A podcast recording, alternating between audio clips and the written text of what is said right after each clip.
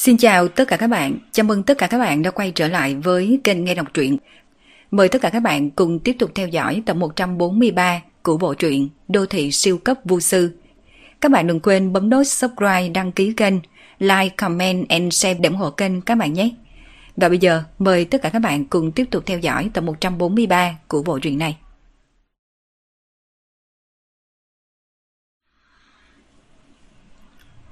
Ngay cả ánh mắt của Hàng Kiều Kiều nhìn Chu Duẩn Văn cũng có chút kỳ. Kỹ thuật diễn xuất của tên đầu trọc này đâu có tệ đâu, nhưng không phải là một tên ngốc đó chứ. Trong số mọi người tại đây chỉ có Phương Minh biết vì sao Chu Duẩn Văn lại kích động như thế. Chu Kỳ Trấn cùng Chu Kỳ Ngọc cũng có thể tính là con cháu đời sau của hắn. Người làm tổ tiên như hắn nhìn thấy tử tôn bất tài, sao có thể không tức giận. Chị Kiều Kiều, đây là hợp đồng riêng với anh Chu. Toàn bộ là 20 cảnh diễn, tổng cộng lên hình 12 phút, phí là 5 vạn tệ. 5 vạn tệ đối với một diễn viên lần đầu đóng phim thì cái giá tiền này cũng không tính là thấp. Đây còn là bởi vì đạo diễn Trần nể mặt hàng Kiều Kiều.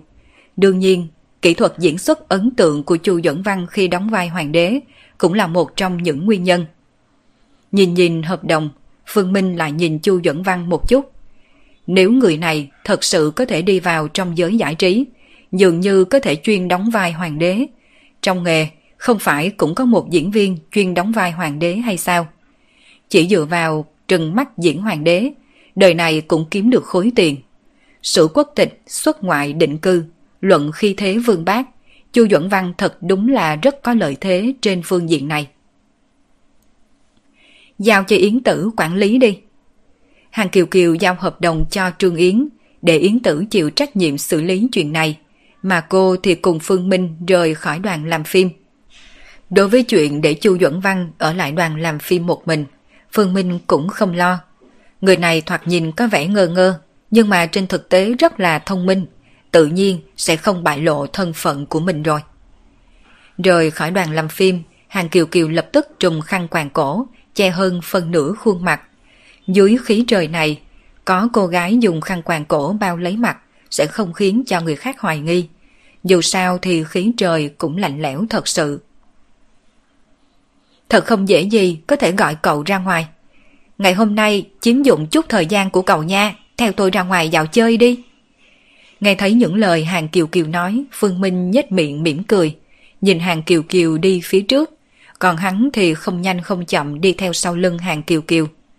Chẳng qua, mới đi được chừng 2 phút, Hàng Kiều Kiều liền dừng, quay đầu dùng ánh mắt cáu giận nhìn về Phương Minh. Sao cậu lại đi theo sau lưng tôi? Trái lại càng hấp dẫn ánh mắt của người đi đường hơn. Người khác còn tưởng rằng cậu là một tên đàn ông cao to ngốc nghếch đó. Thôi quên đi, hôm nay tâm tình của chị đây rất là tốt. Cho cậu mượn cánh tay của chị đây một lát đó. Đương nhiên, cái này cũng là vì không bị người khác nhận ra. Hàng Kiều Kiều chủ động khoát lấy tay của Phương Minh. Chiều cao của cô cùng Phương Minh chỉ hơn kém chừng 10cm. Vừa kéo tay như vậy, trông rất giống một đôi yêu nhau đang khoát tay cùng đi dạo phố. Cách nhạc dương lâu không xa chính là phố Biện Hà. Đây là một đường phố hoàn toàn phục cổ, có mỹ thực đặc sắc cùng vô số thương phẩm, cũng có trà lâu cùng quán bar.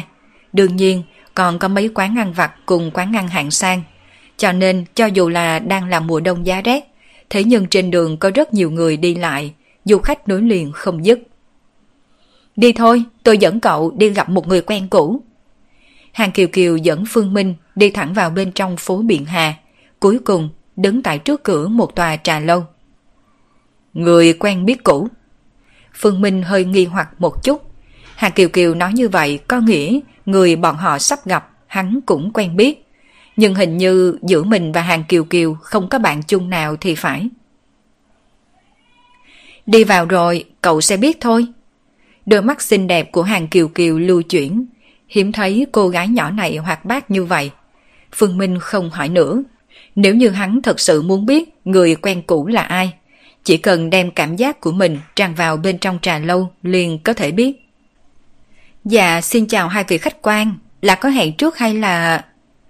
Trong trà lâu, phục vụ viên đến trước nghênh đón, thế nhưng hàng kiều kiều lại khoát tay nói. Đến tìm người. Ghế lô chữ thiên, số 1.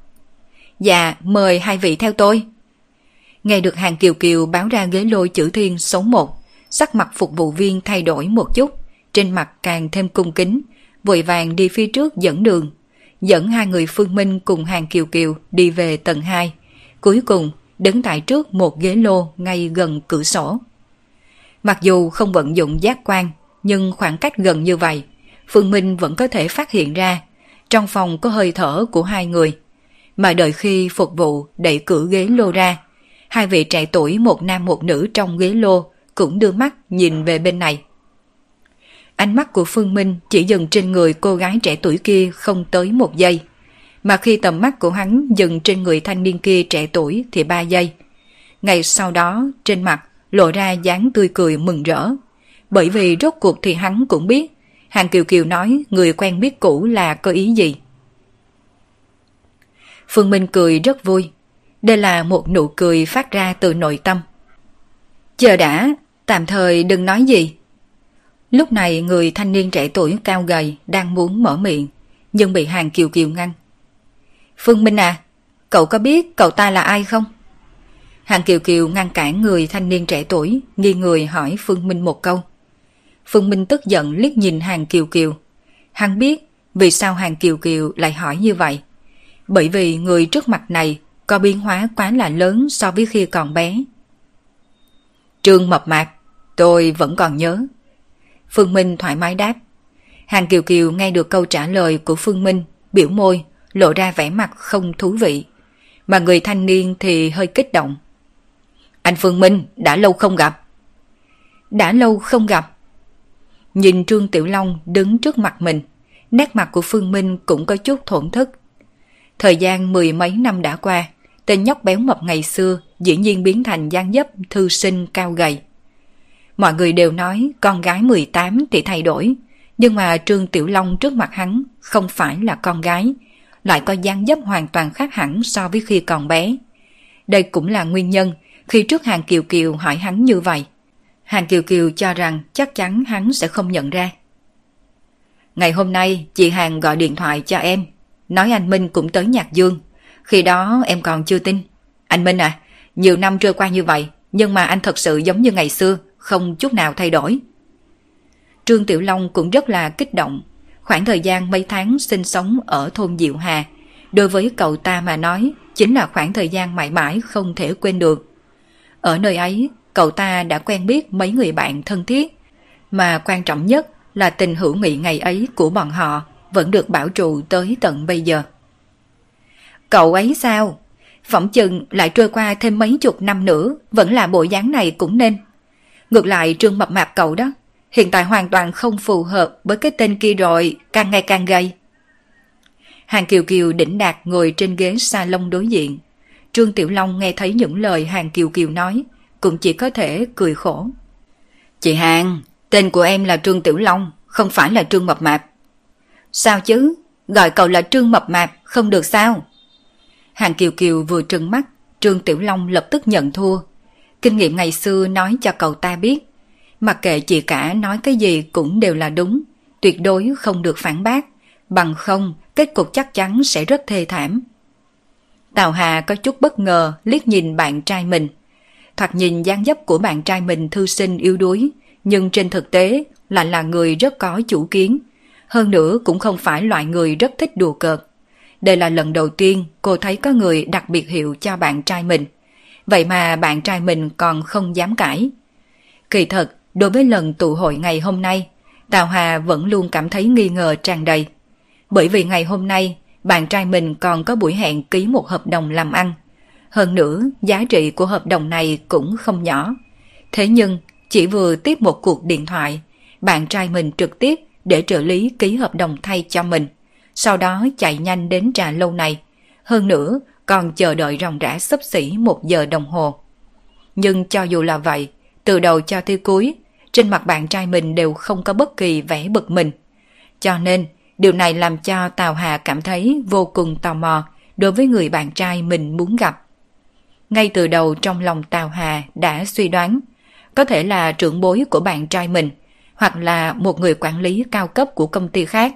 Nhưng hiện tại xem ra, hai người này trước mắt càng giống như bạn nuôi khố của bạn trai mình hơn. Chỉ vì gặp mặt bạn nuôi khố mà phải bỏ qua hợp đồng làm ăn quan trọng như vậy sao? Tào Hà có chút không thể nào hiểu được. Bạn trai cô vẫn luôn là người đặt sự nghiệp làm đầu. Hơn nữa trong hiện thực cũng không có bao nhiêu bạn bè, cũng không thích ăn chơi. Ngày bình thường nếu không đi làm thì vẫn thường ở nhà. Dựa theo lời của bạn thân cô, đây là một người đàn ông rất là vô vị. Trương Mập Mạp, trà lâu này là của nhà cậu mở sao? Ngồi xuống trên ghế sofa, Hàng Kiều Kiều lập tức tháo khăn quàng cổ, lộ ra dung nhan vô cùng tinh xảo. Mà ngay khi Tào Hà thấy gương mặt của Hàng Kiều Kiều, đã kinh hô thành tiếng. Chị là minh tinh lớn Hàng Kiều Kiều. Em gái à, em nói sai rồi. Chị không phải là Hàng Kiều Kiều, chỉ là lớn lên có chút giống với cô ấy mà thôi. Trương Tiểu Long nghe được lời của Hàng Kiều Kiều, bất đắc dĩ nói. Chị Hàng à, chị đừng trêu đùa bạn gái em nữa. Quên giới thiệu với hai người, cô ấy là bạn gái em, Tào Hà. À hà, chị Hàng đây thì không cần anh giới thiệu, chính là minh tinh lớn Hàng Kiều Kiều mà em mới nói.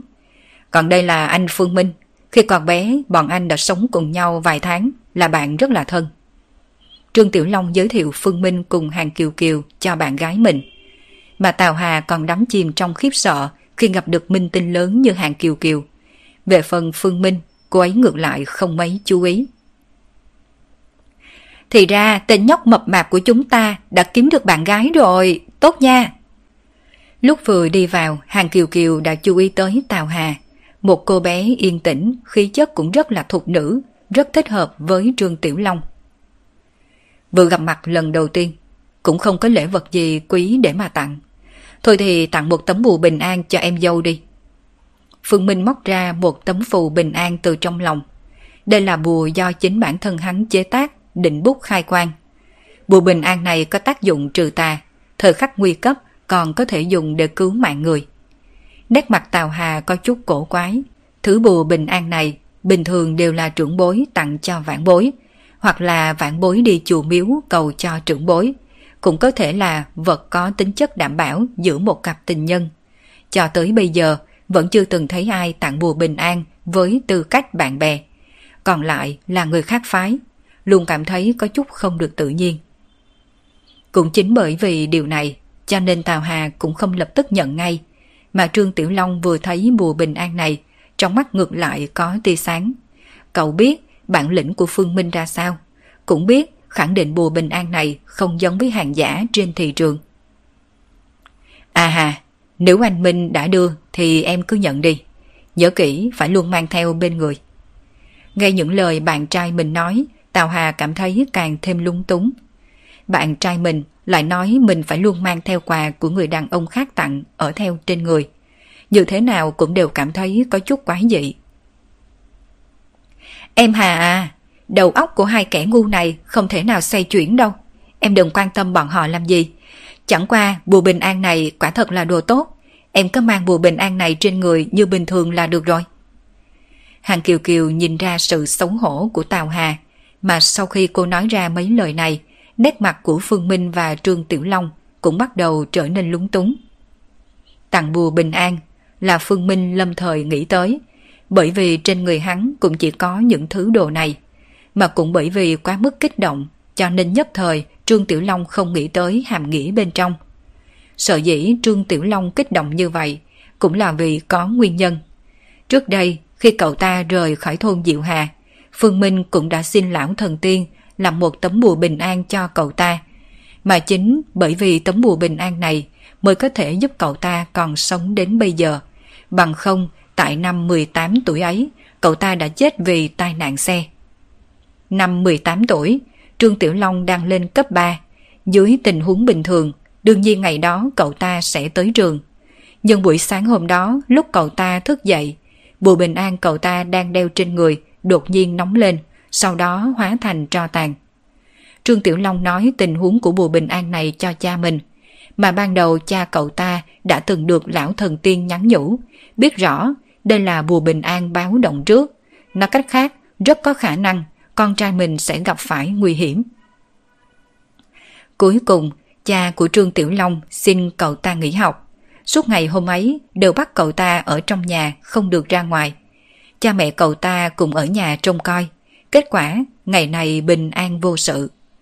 Giữa lúc Trương Tiểu Long cùng cha mẹ nghi ngờ liệu có phải bùa bình an này không có ích gì hay không. Đột nhiên tin tức trên báo ngày thứ hai là một nhà Trương Tiểu Long chấn kinh. Một chiếc xe buýt cùng một chiếc xe vận tải bị mất tay lái tông vào nhau. Trên xe có 8 người chết.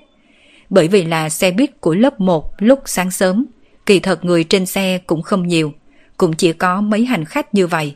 Nhưng cuối cùng chỉ có tầm 2-3 người sống sót. Hơn nữa cho dù có còn sống thì cũng bị thương nặng. Có thể nghĩ tràn tai nạn giao thông này nghiêm trọng ra sao. Mà điều khiến một nhà Trương Tiểu Long cảm thấy nghĩ mãi mà sợ chính là nếu như ngày hôm qua Trương Tiểu Long không xin nghỉ, như vậy cậu ta cũng sẽ leo lên chiếc xe buýt này đi về trường học. Nói cách khác, rất có thể cậu ta cũng sẽ vì tràn tai nạn giao thông này mà mất mạng. bù Bình An cứu Trương Tiểu Long một mạng. Đây là chuyện mà người một nhà Trương Tiểu Long đã nhận định. Cũng chính vì vậy, thấy Phương Minh đưa tặng bùa Bình An, Trương Tiểu Long mới có thể kích động như thế, đến mức trong lúc nhất thời đều quên sự khác biệt giữa nam nữ. Anh Minh, kỳ thật mấy năm nay em vẫn luôn giữ liên lạc với chị Hàng, vốn cũng muốn quay về thôn tìm anh. Nhưng khi đó lão thần tiên đã cố ý dặn dò. Sau khi rời khỏi thôn rồi thì không thể trở về. Cho nên nhiều năm nay cũng không có tin tức của anh Minh. Trương Tiểu Long giải thích một câu, Phương Minh cũng hiểu. Trước đây sư phụ có nói qua, duyên phận của đám người hàng Kiều Kiều và thôn Diệu Hà đã kết thúc, không thể trở lại thôn Diệu Hà. Cho nên đám người Trương Tiểu Long mới không trở lại thôn Diệu Hà. Đương nhiên cũng không có phương thức liên lạc cùng mình. Anh Minh à, để em gọi điện thoại cho cha em. Nếu cha em biết anh đã tới, nhất định sẽ rất là vui. Trương Tiểu Long nói xong, liền lấy di động ra. Mà hàng Kiều Kiều nghe nói như vậy thì làm bộ giận dữ biết chị qua đây, Trương Mập Mạp cậu liền nói cho chú Trương. Xem ra mặt mũi của chị là không có đủ lớn rồi. Ừ, chị Hàng à, kỳ thật cha em cũng thường xuyên nhắc tới chị mà, nhất là mẹ em đó. Vô cùng thích coi mấy bộ phim mà chị đóng. Thường xuyên khóc thành người nước mắt luôn. Được rồi, đùa cậu thôi, gọi điện thoại cho chú Trương đi. Ừ, cũng đã lâu rồi không có gặp chú Trương, vừa lúc có thể mời chú ấy đi ăn trưa luôn. Thấy Trương Tiểu Long mạnh mẽ giải thích, Hàng Kiều Kiều tức giận quay đầu trừng trắng mắt. Đương nhiên cô biết vì sao Trương Tiểu Long không báo cho chú Trương về mình. Đó chính là vì chú Trương rất là ưa thích ghép đôi bậy bạ. Ban đầu ở thôn Diệu Hà, chú Trương cũng không ít lần loạn phối cho mình và Trương Tiểu Long. Chẳng qua bây giờ Trương Tiểu Long đã có bạn gái, nghĩ đến hẳn chú ấy sẽ không ghép loạn nữa. Điện thoại của Trương Tiểu Long đã được thông, mà chú Trương nghe được Phương Minh tới Nhạc Dương, thực sự vô cùng kích động, lập tức muốn nói chuyện cùng Phương Minh ngay. Alo, chú Trương, đã lâu không gặp, chú vẫn khỏe chứ? Nhận điện thoại của Trương Tiểu Long, Phương Minh cười hà hả thăm hỏi. Phương Minh, tình nhóc cháu còn nhớ tới chú Trương sao? Đã nhiều năm như vậy mà ngay cả một cuộc điện thoại cũng không có. Được rồi, không cần nói thêm gì. Nói Tiểu Long dẫn cháu về nhà đi. Chú cũng sẽ trở về ngay bây giờ. Hai cho cháu mình uống mấy chén nha. Âm thanh ở đầu bên kia điện thoại có chút ầm ĩ. Chú Trương lớn tiếng nói vào điện thoại. Phương Minh đang muốn đáp, thế nhưng đúng vào lúc này, bên kia đầu dây điện thoại lại có âm thanh khác truyền tới. Tổng giám đốc Trương, lại xảy ra chuyện rồi, lại có công nhân bị thương, thật là quá tà môn. Được rồi, tôi biết rồi, một lát nữa tôi sẽ đi qua nhìn một chút. Chủ trương thấp giọng, thế nhưng Phương Minh vẫn nghe được rõ ràng, lập tức nhíu mày. Phương Minh à, chỗ chú có một chút chuyện cần xử lý ngay. Xử lý xong chú sẽ trở về. Cháu và Kiều Kiều trở về với Tiểu Long trước đi. Dạ vâng, chú Trương cứ làm việc của chú trước đi. Sau khi cúp điện thoại, Phương Minh trầm tư một lát, sau đó quay sang hỏi Trương Tiểu Long. Tiểu Long à, hiện tại có phải công trường của chú Trương đang gặp chuyện gì hay không? Thành phố Nhạc Dương tọa lạc tại bên cạnh Hồ Động Đình. Là một tòa thành cổ lịch sử, việc kiến thiết cùng phát triển thành phố Nhạc Dương vẫn luôn được kết hợp hài hòa giữa cổ điển cùng hiện đại, cho nên có sự cạnh tranh giữa thành cổ và thành mới.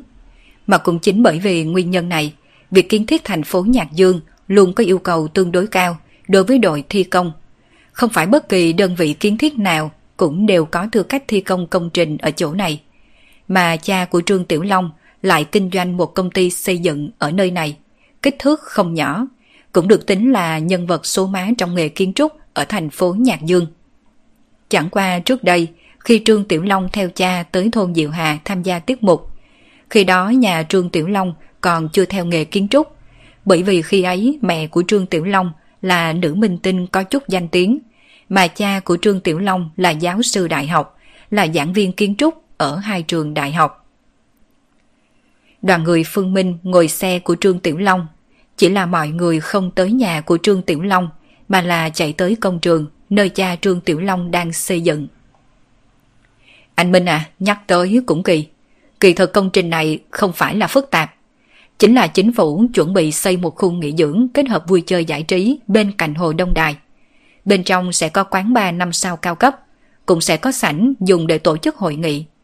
Mặc dù số lượng công trình này không tính là nhỏ, nhưng cha em làm nghề này cũng lâu rồi. Có thể coi là xe nhẹ đường quen, theo lý thuyết sẽ không xảy ra vấn đề. Trên xe, Trương Tiểu Long chủ động giới thiệu tình huống cho Phương Minh.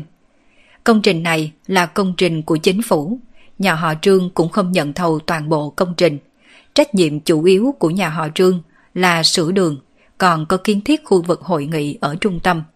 Đương nhiên, có thể cầm được công trình sửa đường này, cũng đủ tỏ rõ mạng lưới quan hệ của nhà họ Trương ở Nhạc Dương. Đầu năm nay, làm công trình gì kiếm lợi nhiều nhất? Không phải xây dựng cao ốc, mà là sửa đường. Đường trong nước có một đặc điểm khá đặc biệt. Đó chính là 3 năm sửa một lần nhỏ, 5 năm sửa một lần lớn. Trên cơ bản, chỉ cần con đường này còn chưa triệt để sập xuống, thì thi công thế nào cũng không thành vấn đề. Đương nhiên, khi mới vào nghề, cha của Trương Tiểu Long còn không hiểu chuyện ẩn bên trong sự việc sửa đường này. Vì thế, ngay khi nhận thi công con đường đầu tiên, sửa chất lượng rất là tốt, đi suốt 5 năm mà con đường này không có một chút tổn hại. Nhưng chính bởi vì sửa con đường này, trong vòng 10 năm sau đó, cha của Trương Tiểu Long không tiếp tục nhận được công trình sửa đường nào khác. Vì sao? Cũng là vì sửa quá tốt, sau đó lãnh đạo không tìm được lý do để tiếp tục chi tiền sửa chữa. Mà một thành phố chỉ lớn có nhiều đó, nếu không thường xuyên tu bổ xây mới thì làm sao có thể xài hết số tiền này được. Hiện tại chi phí xây mới quá là cao, sửa chữa lại mới là vương đạo. Về phần lãnh đạo tiền nhiệm có trách nhiệm hay không, vì lãnh đạo ngày ấy đã được thăng chức từ sớm rồi. Ai dám bắt hắn chịu trách nhiệm chứ? Hơn nữa, đường cũng không bị sụp xuống.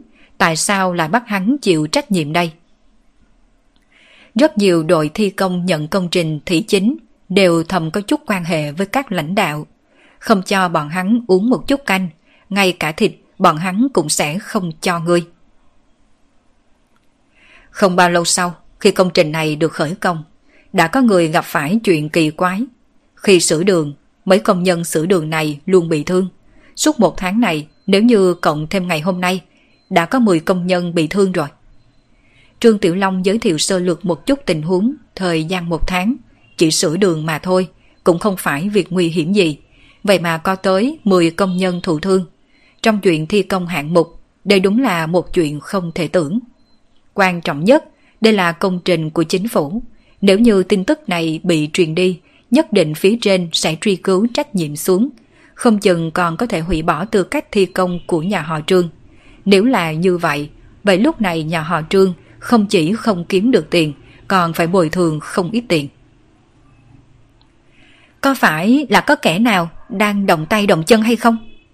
Hàng Kiều Kiều nói ra ý kiến. Sau khi tiếp xúc với Phương Minh, Hàng Kiều Kiều cũng không còn là người theo chủ nghĩa vô thần. Nếu con đường đang được sửa chữa đó có gì quái lạ, như vậy khả năng rất lớn là do có tên khốn nào đang chơi xấu. Ngược lại Tào Hà nghe thấy những lời Hàng Kiều Kiều nói, vẻ mặt trở nên có chút kinh ngạc vô cùng. Cô không nghĩ tới, thân là đại biểu cho minh tinh lớn, dĩ nhiên lại có thể tin tưởng mấy thứ mê tín. Phương diện này, cha em cũng nghĩ tới. Cô ý mời được mấy vị sư phụ sang đây xem. Nhưng những sư phụ này đều không tìm ra chỗ nào không đúng. Thậm chí còn mời sư phụ làm lễ cung bái, tuy nhiên vẫn không có hiệu quả. Trương Tiểu Long lắc đầu. Sau khi hàng Kiều Kiều nghe thấy như vậy, đưa mắt nhìn về Phương Minh hỏi. Phương Minh à, cậu cảm thấy ra sao? Chờ đến nơi rồi, khảo sát thực địa mới biết được chứ. Phương Minh không nói trước kết luận, có một loại tâm lý tên là thần hồn nát thần tính. Có ít người kể từ khi biết trên đời này có quỷ quái, sau đó chỉ cần gặp phải chuyện gì hơi quỷ dị một chút, lập tức suy nghĩ tới phương diện quái quỷ. Kỳ thật, loại tâm lý này là không đúng. Đầu năm nay, tỷ lệ gặp phải quỷ quái cũng không cao hơn tỷ lệ trúng sổ số là mấy. Sau nửa giờ, Phương Minh liền nghe được tiếng máy móc oanh minh, cũng nhìn thấy đội ngũ đang làm việc phía trước, mà trên con đường này cũng có đặt bản thi công, còn có người đứng bên ngoài trông coi. Chẳng qua, hiển nhiên mấy người này biết xe của Trương Tiểu Long, do đó trực tiếp dịch chuyển chướng ngại vật trên đường ra, thả xe lái vào. Xe dừng, Trương Diệu Huy đang thương lượng cùng công nhân phía trước, quay đầu nhìn thoáng qua, lập tức liền đi về phía bên này. Phương Minh đều lớn như vậy rồi. Đợi khi Phương Minh bước xuống xe, Trương Diệu Huy vừa liếc mắt liền nhận ra, trên mặt có vẻ kích động cùng cảm khái. Lão thần tiên còn khỏe chứ? Dạ mấy năm trước, sư phụ đã về cõi tiên. Ôi, nhân vật như lão thần tiên thật đáng tiếc, không thể gặp mặt lão thần tiên lần cuối. Trương Diệu Huy vỗ vỗ bả vai của Phương Minh, không biết nên nói cái gì cho đúng. Ngược lại Phương Minh khuyên ông. Chú Trương à, sư phụ cháu là phi thăng, có thể coi như là một chuyện vui. À đúng đúng đúng, nhất định là lão thần tiên đã đến tiên giới làm thần tiên. Đây đúng là một chuyện tốt. Trương Diệu Huy cũng lập tức kịp phản ứng, phụ hòa nói. Chú Trương à, trong mắt của chú chỉ có Phương Minh thôi, sẽ không có cháu, đúng không? Hàng Kiều Kiều xuống xe ngay đằng sau, lúc này là biểu môi, vẫy mặt ủy khuất nhìn về Trương Diệu Huy. Trương Diệu Huy sửng sốt một chút, ngay sau đó cười khổ đáp. Hàng nha đầu, làm sao chú có thể quên cháu được? Nha đầu tinh quái như cháu, năm đó đã trêu cợt Tiểu Long nhà chú không ít lần. Thiệt thòi lúc đó chú còn cảm thấy cháu và Tiểu Long có tướng phu thê. Cha, cha nói lung tung gì vậy? Con đã có A Hà, hơn nữa chị Hàng cũng chứng mắt con. Nghe được con trai mình nhắc nhở, Trương Diệu Huy mới biết mình lanh mồm lanh miệng nói sai. Dù sao hiện nay con trai mình cũng đã có bạn gái. Hơn nữa, ông cũng rất là hài lòng với Tào Hà. Nói lời này có thể sẽ khiến Tào Hà có chút mất hứng. Là cha sai rồi, đương nhiên Tiểu Long nhà mình không xứng với hàng nha đầu. Chẳng qua Phương Minh cháu đó thật là giỏi nha. Trước đây chú đã cảm thấy hàng nha đầu thích hợp với cháu hơn. Chẳng qua tên Diệp Minh kia lại tiên hạ thủ vi cường. Hứa hôn cho công chúa nhỏ nhà hắn cùng với cháu trước. Đáng tiếc, cho dù có nhanh chân hứa hôn thì có thể làm gì. Hiện tại cũng không phải là thời đại trước. Không thịnh hành cái việc ép duyên. Cuối cùng còn không phải là hai cháu tiến tới với nhau sao?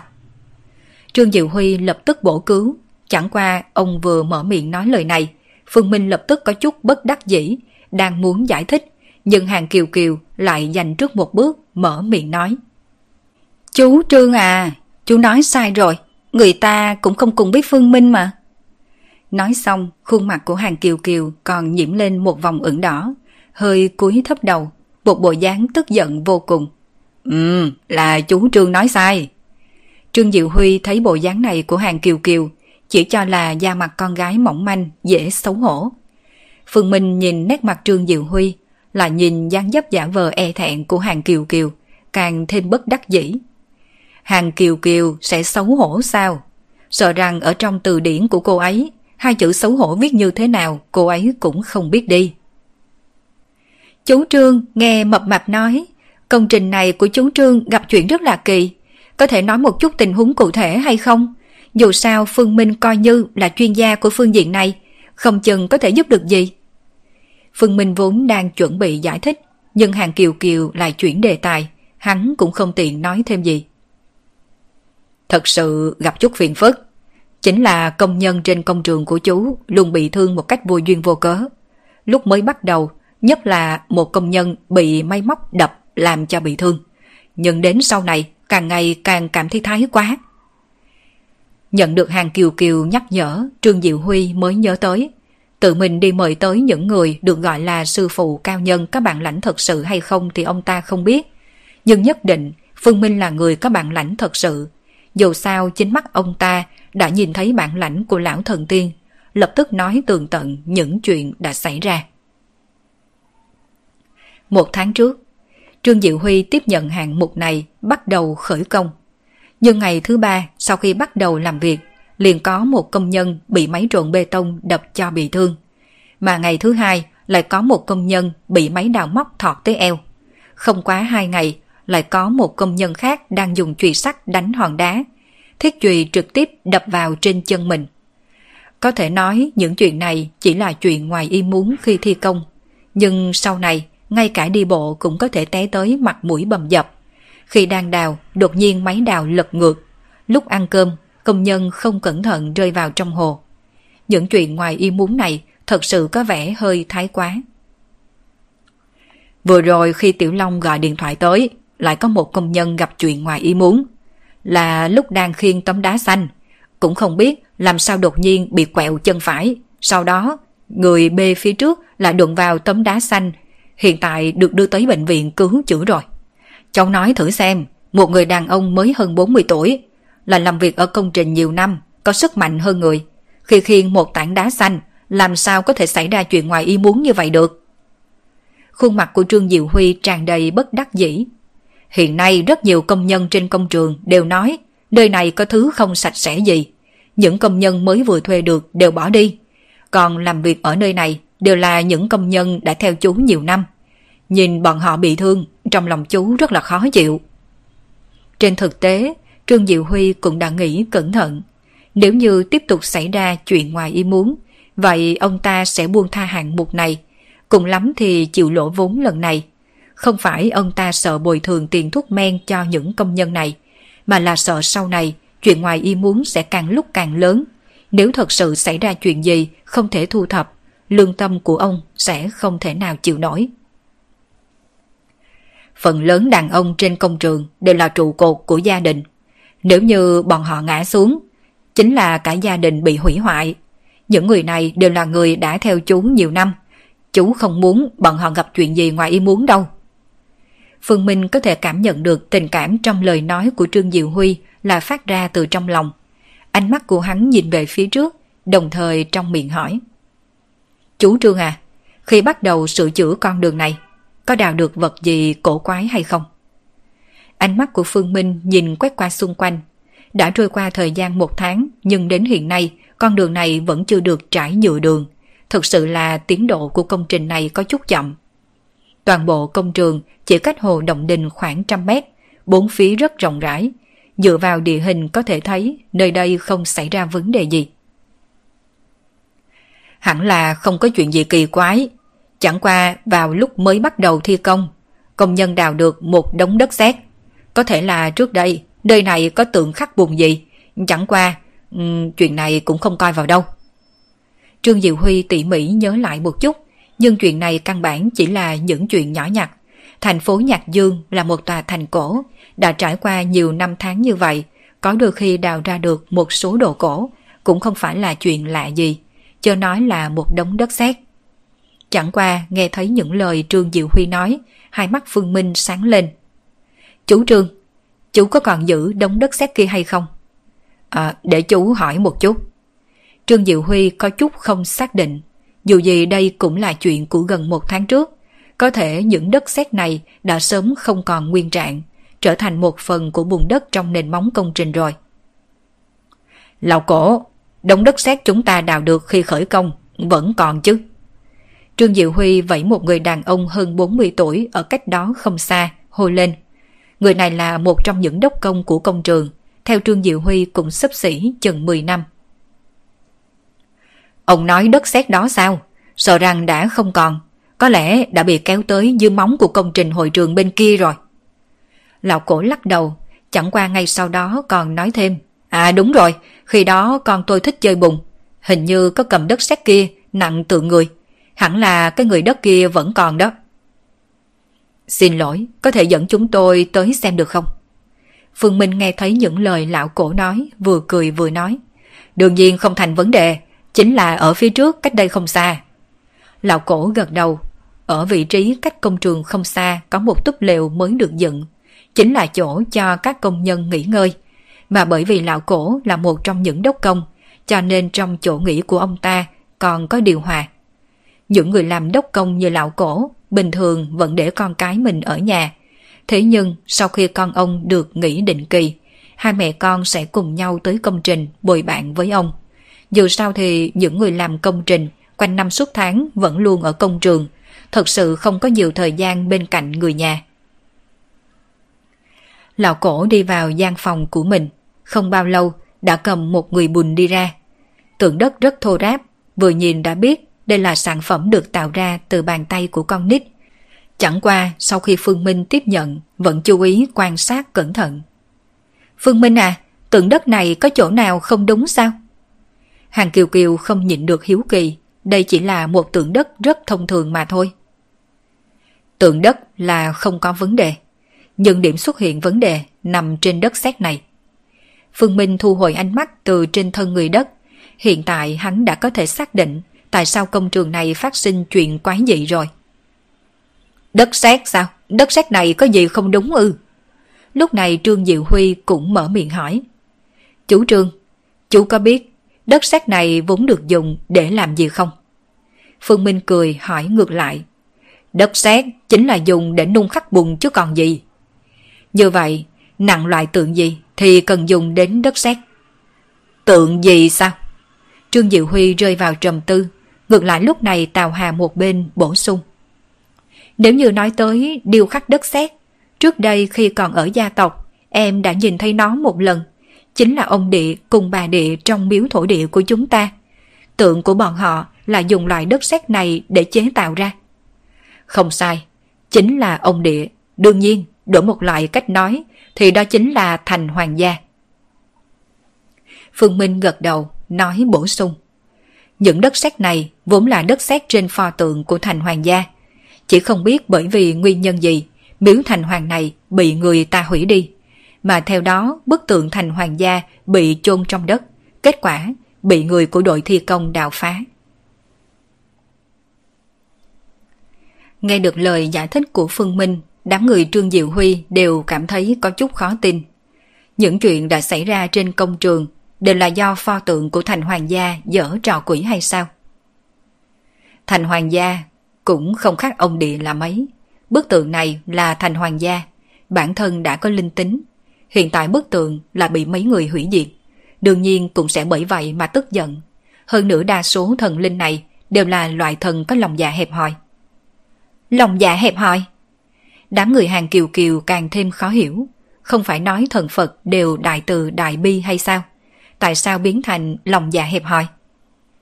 Nghiêm chỉnh mà nói thì thành hoàng gia cùng ông địa chưa được tính là thần linh. Thậm chí có một số tinh quái đủ tu vi cũng có thể trở thành thành hoàng gia cùng ông địa. Cho nên ở một số nơi gần vùng núi cao, ông địa của bọn họ đều có dáng vẻ rất là cổ quái. Thấy ánh mắt của đám người hàng kiều kiều tràn đầy khó hiểu, Phương Minh giải thích cặn kẽ hơn. Nói như thế này, trên thực tế, thành hoàng gia cùng ông địa đều không phải là người cố định. Cái này tương đối giống hai chức quan hơn. Chỉ cần nguyện ý liền có thể đảm nhiệm, có trách nhiệm bảo vệ bách tính trong vùng này. Đương nhiên, lợi ích mà bọn họ nhận được chính là hương khói nhang đèn cung phụng của những người dân này. Mọi người tự ngẫm nghĩ một chút đi. Có nơi nào viết rõ tên của thành hoàng gia còn có ông địa hay không? Cũng chỉ lấy hai chức quan là thành hoàng gia cùng ông địa để gọi. Cho nên sau khoảng thời gian mấy chục năm, có lẽ thành hoàng gia mà bản thân cúng tế cũng không phải thành hoàng gia mà cha mình đã cúng tế trước kia. Hương khói nhang đèn cung phụng là thứ tinh quái cần, bởi vì chúng muốn tu luyện nhất định phải có những hương khói nhang đèn này đến giúp đỡ bọn chúng chống lại thiên kiếp. Có đôi khi, một số tinh quái còn sẽ vì trở thành thành hoàng gia mà đánh nhau. Đương nhiên đa số tình huống đều chú ý thứ tự đến trước hay đến sau. Vừa nghe được Phương Minh nói, đám người hàng kiều kiều đã hiểu rõ. Đây là trao đổi lợi ích, dân chúng cung phụng hương khói nhang đèn cầu xin bình an, mà thành hoàng gia thu hoạch hương khói nhang đèn bảo vệ bọn họ bình an. Nếu là người biết một số truyền thuyết về thành hoàng gia sẽ rõ, khi mấy đứa nhỏ tới miếu thành hoàng làm ra một số chuyện bất kính với thành hoàng gia, sau khi về nhà chắc chắn sẽ sinh bệnh linh cơn sốt. Nhưng nếu đứa nhỏ này được đưa tới đạo quan hay chùa miếu, cho dù mấy đứa bé này có vô ý lỡ lời cũng không gặp phải chuyện gì. Nguyên nhân rất đơn giản, thần Phật mà đạo quan cùng chùa miếu cung phụng đều có danh tiếng. Bọn họ hưởng thụ hương khói nhang đèn của vàng nhà, đương nhiên sẽ không tính toán cùng một đứa bé. Đám người Trương Diệu Huy tỉ mỉ hồi tưởng lời nói này của Phương Minh, cảm thấy dường như đúng là đạo lý này. Vậy anh Minh à, hiện tại chúng ta nên làm gì bây giờ? Trương Tiểu Long hỏi vấn đề mấu chốt, sau khi biết rõ nguyên nhân rồi thì phải giải quyết như thế nào đây? Tìm Lưu Hương, dân hương cùng giấy vàng để tôi nói chuyện với hắn. Chuyện này không thành vấn đề, chú sẽ đi sắp xếp ngay bây giờ. Trương Diệu Huy sắp xếp lão cổ đi mua mấy thứ này, mà trên mặt Tào Hà đang đứng một bên lại hiện ra nghi hoặc. Tuy rằng mấy lời này nghe cũng có lý thật, nhưng cô vẫn chưa tin trên đời này thật sự có thần tiên. Hơn nữa chỉ là một tượng bùn đất mà thôi cũng có thể lợi hại như vậy sao? Sau mười mấy phút, lão cổ đã chạy về. Bởi vì ở nơi cách công trường không xa có một tiệm nhang đèn. Vì thế, lão cổ có thể mua mấy thứ cần dùng rất dễ dàng. Phương Minh cầm tượng đất đi vào phòng làm việc của Trương Diệu Huy ở công trường, rồi sau đó thu thập hết mấy thứ lung tung trên bàn làm việc, bày tượng đất lên trên bàn, rồi đặt lưu hương phía trước tượng đất.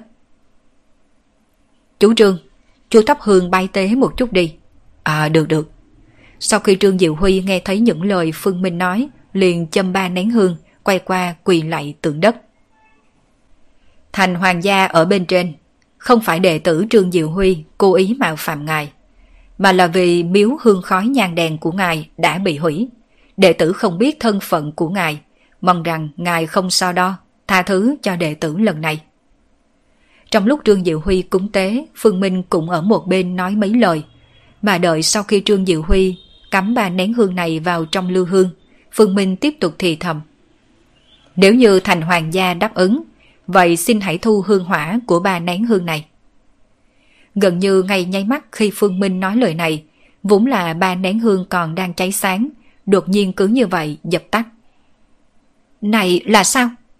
Tào Hà đang đứng một bên không nhịn được, hôi lên một tiếng kinh ngạc. Nếu như chỉ là hương bị tắt, kỳ thật không có gì kỳ quái. Nhưng mà mấu chốt, mới vừa rồi Phương Minh còn nói mấy lời kia. Phương Minh à, làm sao đây? Trương Diệu Huy cũng không biết rõ nên làm như thế nào. Sắc mặt của Phương Minh cũng xa xầm. Lại điểm hương tế bái đi. Thành hoàng gia, dù sao thì đệ tử họ Trương cũng chỉ là vô tình mạo phạm ngài. Cần gì phải nêu lấy không tha. Phương Minh mở miệng lần nữa, xong sau khi Trương Diệu Huy cắm hương vào, hương này một lần nữa lại dập tắt. Đám người Trương Diệu Huy đưa mắt nhìn nhau, sắc mặt Phương Minh cũng có chút khó coi. Con ngươi nhìn chăm chăm tượng đất, một lúc sau đột nhiên cười lạnh nói. Để mặt ngươi, gọi ngươi một tiếng thành hoàng gia, không để mặt ngươi thì ngươi chẳng là cái thái gì. Thật sự chính là được đà lớn tới. Nghe được lời nói của Phương Minh, Trương Diệu Huy ngơ ngẩn. Bọn họ không nghĩ tới dĩ nhiên Phương Minh sẽ trực tiếp chỉ vào mặt thành hoàng gia mà mắng mỏ như thế. Không có miếu thờ, thì ngươi cũng chỉ là một con tinh quái mà thôi. Còn cho rằng bản thân mình thật sự là thành hoàng gia sao? Chỉ dựa vào hành động càng quấy của ngươi, tàn hại công nhân vô tội, cũng đủ khiến cho ngươi dù có hấp thu hương khói nhang đèn cung phụng cũng là vô hiệu. Nói lời hay với ngươi thì ngươi không nghe, vậy thì vạch mặt đấu một trận đi, để xem cuối cùng ai mới là người bị chịu thiệt. Sau khi Phương Minh nói xong lời này, ba nén hương trên lưu hương lại xuất hiện biến hóa. Vốn là ba nén hương đã tắt, rốt cuộc lại bốc cháy. Phương Minh à, tình huống này là sao? Trương Diệu Huy kinh ngạc vô cùng. Hương đang cháy đột nhiên tắt có thể lý giải. Nhưng hương đang tắt lại đột nhiên bốc cháy. Đây thật sự là lần đầu tiên bọn họ nhìn thấy. Đây là thành hoàng gia đáp ứng rồi sao? Trên khuôn mặt của hàng kiều kiều cũng hiện ra vẻ không thể tưởng tượng nổi. Lúc trước nói mấy lời dễ nghe thì không đáp ứng. Phương Minh vừa hung ác, lập tức thành hoàng gia quay ngược đáp ứng ngay. Chẳng lẽ thành hoàng gia này là hạng người thích bắt nạt kẻ yếu, sợ hãi kẻ mạnh hay sao? Nét mặt Phương Minh không có gì thay đổi. Thành hoàng gia vốn không phải là thần tiên. Nếu thật sự đấu, cho dù là hắn cũng không chiếm được lợi lộc gì. Cho nên cuối cùng chỉ có thể lựa chọn thỏa hiệp. Tượng đất vốn bất động, chẳng qua giờ phút này tượng đất lại có biến hóa. Đột nhiên quay làm động tác tìm kiếm với Phương Minh. Bởi vì hình tượng khi được đắp nặng không quá chuẩn, dẫn tới động tác này có hơi quái dị, nhưng ít ra tất cả mọi người đều có thể nhìn ra, tượng đất này thật sự đang làm động tác tìm kiếm. Không ngờ tượng đất này lại có thể di chuyển. Hắn muốn làm gì? Tào Hà chỉ cảm thấy thế giới quan của mình đã hoàn toàn sụp đổ. Nếu như nói lúc trước, hương tắc cùng hương cháy, khiến cho thế giới quan của cô đứng bên bờ vực tan vỡ. Như vậy giờ khắc này chính là triệt để hỏng mất. Người muốn cầu ta giúp người một chuyện sao?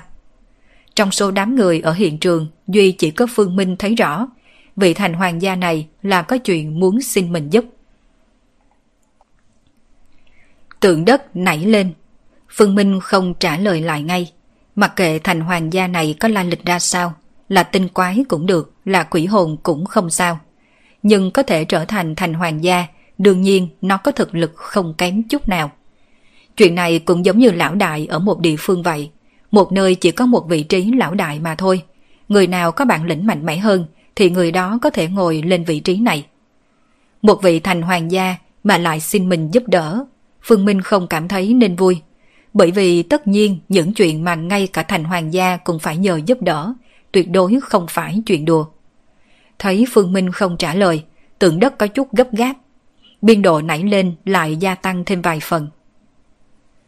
Trước tiên, nắm một chút về tình huống đi. Nếu có thể giúp thì ta sẽ giúp ngươi một lần, thế nhưng ta không chắc chắn. Sau khi Phương Minh nói lời này, tượng đất lại rất nghiêm túc, quay qua cúi người với Phương Minh ba cái, sau đó trực tiếp nhảy từ trên bàn xuống, độ cao hơn một mét. Nhưng điều quỷ dị là tượng đất vẫn hoàn hảo không chút tổn hại, nhảy nhảy trên mặt đất đi về một phương hướng. Tạm thời, cùng đi qua nhìn một chút.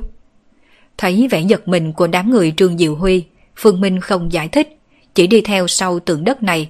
Mà đương nhiên, những người khác cũng cảm thấy rất hiếu kỳ. Không biết đường đường là một vị thành hoàng gia, lại cần Phương Minh hỗ trợ điều gì, do đó cũng đều đi theo tới phía trước. Tốc độ của tượng đất cũng không chậm, đi về bờ hồ bên kia. Không bao lâu sau liền đi tới bên hồ Động Đình, cuối cùng đứng ở nơi đó. phượng Minh à, tượng đất này có ý gì? Trương Diệu Huy thấy ngón tay của tượng đất chỉ hướng mặt hồ có chút tò mò hỏi. Phương Minh cũng nhíu mày, một lúc sau lên tiếng. Người muốn ta, mò tìm một món đồ dưới nước giúp cho người sao? Tượng đất nhanh chóng gật đầu, chứng minh suy đoán của Phương Minh là đúng. Người muốn tìm thứ gì? Tượng đất dùng ngón tay chỉ chỉ bản thân mình. Phương Minh đại khái hiểu ý của tượng đất, nhưng chính là bởi vì đã hiểu, hắn mới càng thêm nghi ngờ. Pháp tượng thành hoàng gia của ngươi ở bên dưới hồ nước này sao? Chẳng qua, ngươi đã không phải là thành hoàng gia. Đương nhiên pháp tượng kia cũng không còn quan hệ gì với ngươi. Vì sao phải vớt nó lên? Phương Minh hiểu ý của tượng đất. Tượng đất dùng ngón tay chỉ bản thân nó là muốn nói cho Phương Minh. Pháp tượng của nó ở dưới đáy hồ này. Chẳng qua lúc trước hắn cũng đã nói. Thành hoàng gia chỉ là một chức quan mà thôi. Miếu thành hoàng làm bằng sắt. Thành hoàng gia là nước chảy. Nếu thành hoàng gia đã được đổi thành người khác, như vậy bức tượng của ngươi cũng không còn tác dụng gì. Bình thường gặp tình huống này, tinh quái đều sẽ chủ động rời đi. Thật ra, lúc trước, khi phát hiện là do thành hoàng gia dở trò, trong lòng Phương Minh vẫn có chút nghi ngờ. Chính là vì sao thành hoàng gia này còn không đi. Chủ trường, tìm mấy công nhân có sức khỏe tốt lại biết bơi. Lặn xuống tìm xem dưới nước này có gì hay không. Có thể là một thứ tương đối giống một pho tượng. Sau khi Phương Minh nói xong, đột nhiên tự mình bác bỏ. À, thời tiết này quá lạnh rồi. Thôi quên đi, để cháu tự xuống. Mùa đông khắc nghiệt, cho dù là thợ lặn chuyên nghiệp cũng không nhất định có thể chịu được. Hướng chi chỉ là công nhân bình thường. Xuống nước vào thời tiết này rất dễ xuất hiện nguy hiểm chuyện ngoài ý muốn. Về phần mình, dựa vào tố chất thân thể, chỉ chút lạnh lẽo như vậy, ngược lại không coi vào đâu. Hãy để cho người có chuyên môn đến đây đi. Loại khí trời này xuống nước rất là dễ dàng rút gân. Trương Diệu Huy khuyên, không cần phiền phức như vậy đâu. Hơn nữa dưới nước này có thứ gì cháu còn chưa thể xác định. Thế nên để cháu xuống phía dưới là tốt nhất. Hơn nữa cũng sẽ không xuất hiện chuyện ngoài ý muốn gì. Phương Minh lắc đầu. Lúc này hàng Kiều Kiều đang ở một bên cũng phụ họa. Chú Trương à, chú không cần quan tâm tới cậu ấy đâu. Bản thân cậu ấy rất là nhát gan. Chưa bao giờ làm chuyện gì có thể gây nguy hại cho bản thân mình. Có hàng Kiều Kiều khuyên bảo, Trương Diệu Huy mới bằng lòng đồng ý. Mà Phương Minh cũng không dài dòng, trực tiếp cởi áo khoác ở ngay bên bờ hồ. Sau đó nhảy vào trong hồ, chui vào đáy nước biến mất không thấy. Nước trong hồ cũng không quá trong, tương đối vẫn đục, làm hạn chế tầm nhìn của mọi người. Chẳng qua đối với Phương Minh mà nói, thật sự không coi vào đâu. Lặn xuống độ sâu mười mấy mét, chỉ cần mấy giây đã tới nơi rồi. Tốc độ dòng chảy trong hồ nước rất chậm, nhưng vẫn có thể thấy được rong rêu dưới đáy nước đang lay động. Mà ở giữa những cây rong rêu màu xanh này, có một đồ vật màu vàng cực kỳ nổi bật, lập tức thu hút sự chú ý của Phương Minh. Đợi khi Phương Minh đi qua tới đó mới phát hiện đây là một đống nước bùn màu vàng. Nhưng khi tay của Phương Minh tẩy rửa hết nước bùn màu vàng bên ngoài, là lộ ra một món đồ màu xanh đen. Đồ đồng. Phương Minh hơi kinh ngạc, vậy mà dưới nước này lại có một món đồ đồng. Nghĩ tới đây, hai tay của hắn nhanh chóng xóa sạch nước bùn, rất nhanh, món đồ đồng này hoàn toàn lộ hết hình dáng ra bên ngoài. Là một chuông thanh đồng cổ, hình thể không phải quá lớn, chỉ cao cỡ một người bình thường. Chuông này nặng đại khái chừng 250 kg. Nếu như đổi lại là người khác, chắc chắn không cách nào vớt được chuông đồng này lên. Nhưng Phương Minh thì khác, mượn lực lượng của dòng chảy, Phương Minh trực tiếp kéo chiếc chuông này lên bờ. Vài phút sau, khi nét mặt của Trương Diệu Huy trở nên có chút nóng nảy vội vàng, rốt cuộc thì đầu của Phương Minh cũng ngoi lên trên mặt nước, xuất hiện trên bờ. Có một món đồ khá là lớn, mọi người tránh ra một chút. Nghe được Phương Minh nói, trên mặt đám người Trương Diệu Huy càng hiện lên vẻ tò mò. Bởi vì bọn họ nghĩ mãi mà không rõ, Phương Minh có thể tìm được thứ đồ gì lớn từ trong nước. Dù sao thì khi ở dưới nước, người bình thường không thể phát huy quá ba thành khí lực. Chỉ là mấy thứ nặng hơn 25 kg cũng đã khó mà cầm lên nổi rồi. Cho nên, khi thấy Phương Minh mạnh mẽ kéo một cái chuông đồng, đám người Trương Diệu Huy đều kinh ngạc, há to miệng. Một cái chuông nặng tới mấy trăm ký mà một mình Phương Minh có thể kéo lên được, rốt cuộc cậu ta khỏe tới mức nào? Trong số mấy người tại đây, Duy chỉ có hàng kiều kiều không kinh ngạc là bao. Bởi vì trong lòng cô, cho dù Phương Minh có biểu hiện không giống người bình thường hơn nữa, cô cũng có thể tiếp nhận. Thấy chuông đồng được vớt lên từ trong nước, tượng đất kia rất kích động, tràn đầy sức sống, nhảy tới trước mặt chuông, một bộ dáng muốn dựa vào gần mà không dám đến gần. Bên trong chuông này có thứ liên quan gì với ngươi sao? Ánh mắt của Phương Minh nhìn tượng đất, sau đó mặc áo ngoài vào, lúc này mới tỉ mỉ quan sát chuông đồng này. Mặt ngoài của chuông đồng rất cổ xưa, bên trên không có bất kỳ đồ án gì, chính là một chút đường cong đơn giản, mà nơi miệng chuông thì dính đầy bùn đất, không phải bùn đất trong nước, mà là một loại đất nung rất đặc thù, giống như tài liệu chế tạc tượng đất. Đất sét phong hồn. Lẽ nào bản thể của ngươi ở bên trong này? Trong lòng Phương Minh có phán đoán, mà Trương Tiểu Long đứng một bên thì tò mò hỏi. Anh Phương Minh, cái gì gọi là đất sét phong hồn? Uhm, mọi người đều biết đất sét có thể dùng để nung, chế tạo mấy tượng điêu khắc cùng một số đồ sứ. Nhưng mà không biết đất sét còn có một tác dụng khác, chính là tác dụng phong ấn. Mà phong ấn ở đây có hai tầng ý nghĩa. Một loại chính là phong ấn trên phương diện vật lý. Một ví dụ về phong ấn trên phương diện vật lý chính là dùng đất phủ kín gà khi làm món gà ăn mày, ngăn không cho hương vị tràn ra ngoài. Hay là khi chôn rượu xuống đất, người ta cũng thường dùng bùn đất che kín miệng hữu rượu, phòng ngừa mùi rượu tản ra. Những điều này đều là trên phương diện vật lý. Nhưng ngoại trừ phong ấn trên phương diện vật lý, còn có một loại phong ấn đến từ chính linh hồn. Đất sét có tác dụng phong ấn hồn phách của đủ các loại sinh linh trên đời. Nếu như trong nhà có bếp lò được chế tạo từ loại đất sét này, lại vào một ngày nào đó phát hiện mình thường xuyên gặp ác mộng hay cảm thấy mấy đứa nhỏ trong nhà thường xuyên đờ ra, có thể lấy một ít đất sét trên bếp lò, bôi lên trên mặt hoặc là chỗ rốn của đứa nhỏ. Phương Minh giải thích cặn kẽ, rõ ràng là có người cố ý nhét đất sét đầy kín chuông đồng này, hẳn là vì muốn phong ấn thứ gì bên trong chuông đồng. Cũng chỉ có loại đất sét nung đặc thù này mới có thể ở dưới đáy nước lâu như vậy mà không bị bong tróc. Lão cổ dựa theo Phương Minh phân phó, lấy cây búa từ trên công trường, bắt đầu từ từ đập nát bùn đất này dưới sự chỉ đạo của Phương Minh. Bùn đất rất dày, dày tới hơn một xích. Lão cổ gõ chừng 10 phút đồng hồ mới có thể đập nát bùn đất kia. Bùn đất vỡ vụn, mà thứ trong chuông đồng cũng lộ ra hình dáng chân chính. Bên trong có một bộ lông nhung, mà ngay khi thấy bộ lông này, cuối cùng Phương Minh cũng biết vì sao vị thành hoàng gia kia lại phải cầu trợ chính mình, mà hắn cũng hiểu rõ thân phận của thành hoàng gia này. Vị thành hoàng gia này thật sự là một tinh quái, hơn nữa còn là con thỏ tu luyện thành tinh hiếm thấy. Là một tinh quái cho dù tu luyện thành tinh, nhưng vẫn sẽ giữ lại những đặc tính cơ bản. Mà một trong số những thiên tính của thỏ chính là sợ nước. Cho dù đã tu luyện thành tinh, vẫn sợ nước như trước. Thỏ tinh là không thể xuống nước quá lâu, mà bên trong chuông đồng này lại có chứa bộ lông bản thể thỏ tinh. Bộ lông này bị chuông đồng trấn áp dưới nước, dẫn đến vị thỏ tinh này không cách nào thoát khỏi khu vực nơi đây. Không thể rời khỏi khu vực này, địa vị thành hoàng gia lại bị người khác cướp mất. Đợi khi thiên kiếp tới, đương nhiên, thổ tinh. Đương nhiên, thỏ tinh không thể nào chịu nổi. Kết quả sau cùng chính là tiêu tan thành mây khói. Trừ phi lựa chọn tự tán tu vi trở thành một con thỏ bình thường. Cho nên nhất định con thỏ này phải mượn tay người khác vớt chuông đồng lên. Nhưng nói cho cùng thì thỏ tinh cũng chỉ là một tinh quái mà thôi, không cách nào giao tiếp cùng người bình thường. Căn bản là người thường không thể hiểu được ý của nó. Phương Minh nhường ra một vị trí, tượng đất lập tức nhảy vào bên trong chuông đồng. Rồi sau đó ôm lấy bộ lông kia trong tay. Bộ lông này cũng không phải bộ lông bình thường, mà là thứ duy nhất còn sót lại từ bản thể của nó sau khi độ thiên kiếp. Đương nhiên những thứ này Phương Minh cũng đáng được.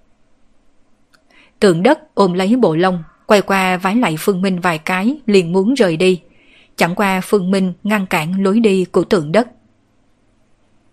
Nói không chừng, ta vì giúp ngươi chuyện này mà đắc tội với người khác. Ngươi không cảm thấy nên cho chút hồi báo tương ứng hay sao? Phương Minh không cho rằng bản thân mình là người tốt gì, huống chi tinh quái này cũng không phải là tinh quái tốt. Nếu nó thật sự là một tinh quái lương thiện, sẽ không vì tượng đất của chính mình mà làm mấy công nhân khác bị tổn hại. Cho nên, thái độ của Phương Minh rất đơn giản. Ta trợ giúp ngươi, vậy ngươi cũng phải bỏ ra hồi báo tương ứng cho ta. Không thể đưa ra hồi báo tương ứng. Xấu hổ, ta có thể sẽ bỏ bộ lông thỏ vào trong chuông đồng, một lần nữa ném nó xuống đáy nước. Tượng đất nhìn nét mặt nghiêm túc của Phương Minh, nó cũng có thể cảm giác được giọng điệu này của Phương Minh rõ ràng không phải đang đùa. Một lúc sau rốt cuộc tượng đất cũng có quyết định, tay chỉ hướng hàng kiều kiều, sau đó vẽ ra một vòng tròn. Chẳng qua Phương Minh nhíu mày nói.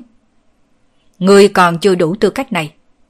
Nghe được lời của Phương Minh, tượng đất đưa tay chỉ hướng Trương Diệu Huy, lần này vẽ ra một hình vuông. Có thể, thành giao. Thấy Phương Minh trao đổi cùng tượng đất, đám người hàng kiều kiều đưa mắt nhìn nhau, bởi vì căn bản bọn họ không hiểu giữa Phương Minh cùng tượng đất đã đặt thành hiệp nghị gì. Kết thúc tập 143 của bộ truyện Đô thị siêu cấp vô sư. Cảm ơn tất cả các bạn đã theo dõi.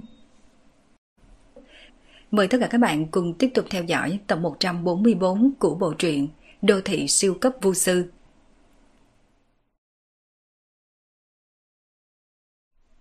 Tại nhà họ Trương, mẹ Trương Tiểu Long đã bắt đầu chuẩn bị thức ăn từ sớm bà vẫn còn nhớ rõ Phương Minh và Hàng Kiều Kiều.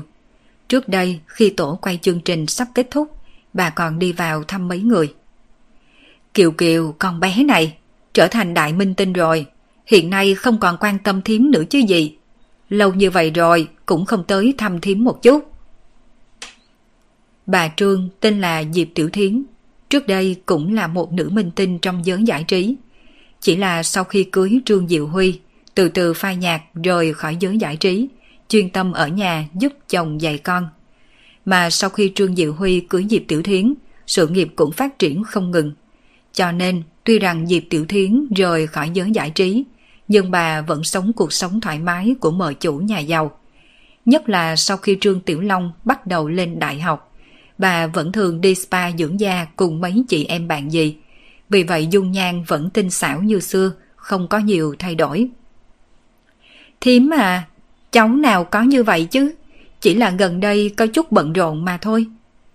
Hàng Kiều Kiều nũng nịu ôm lấy cánh tay của Diệp Tiểu Thiến.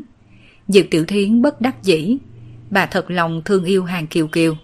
Dù sao thì đóng phim diễn kịch là mộng tưởng của bà khi đó.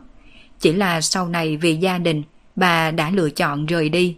Cho nên khi nhìn thấy Hàng Kiều Kiều, cũng giống như thấy được mình năm xưa. Đương nhiên, Diệp Tiểu Thiến cũng tự biết, cho dù bản thân bà có tiếp tục ở lại giới giải trí, cũng không có khả năng đi tới như Hàng Kiều Kiều hiện nay. Thứ nhất là bởi vì Hàng Kiều Kiều có mị lực quá lớn. Thứ hai là vì bà không có mạng lưới quan hệ mạnh mẽ như Hàng Kiều Kiều.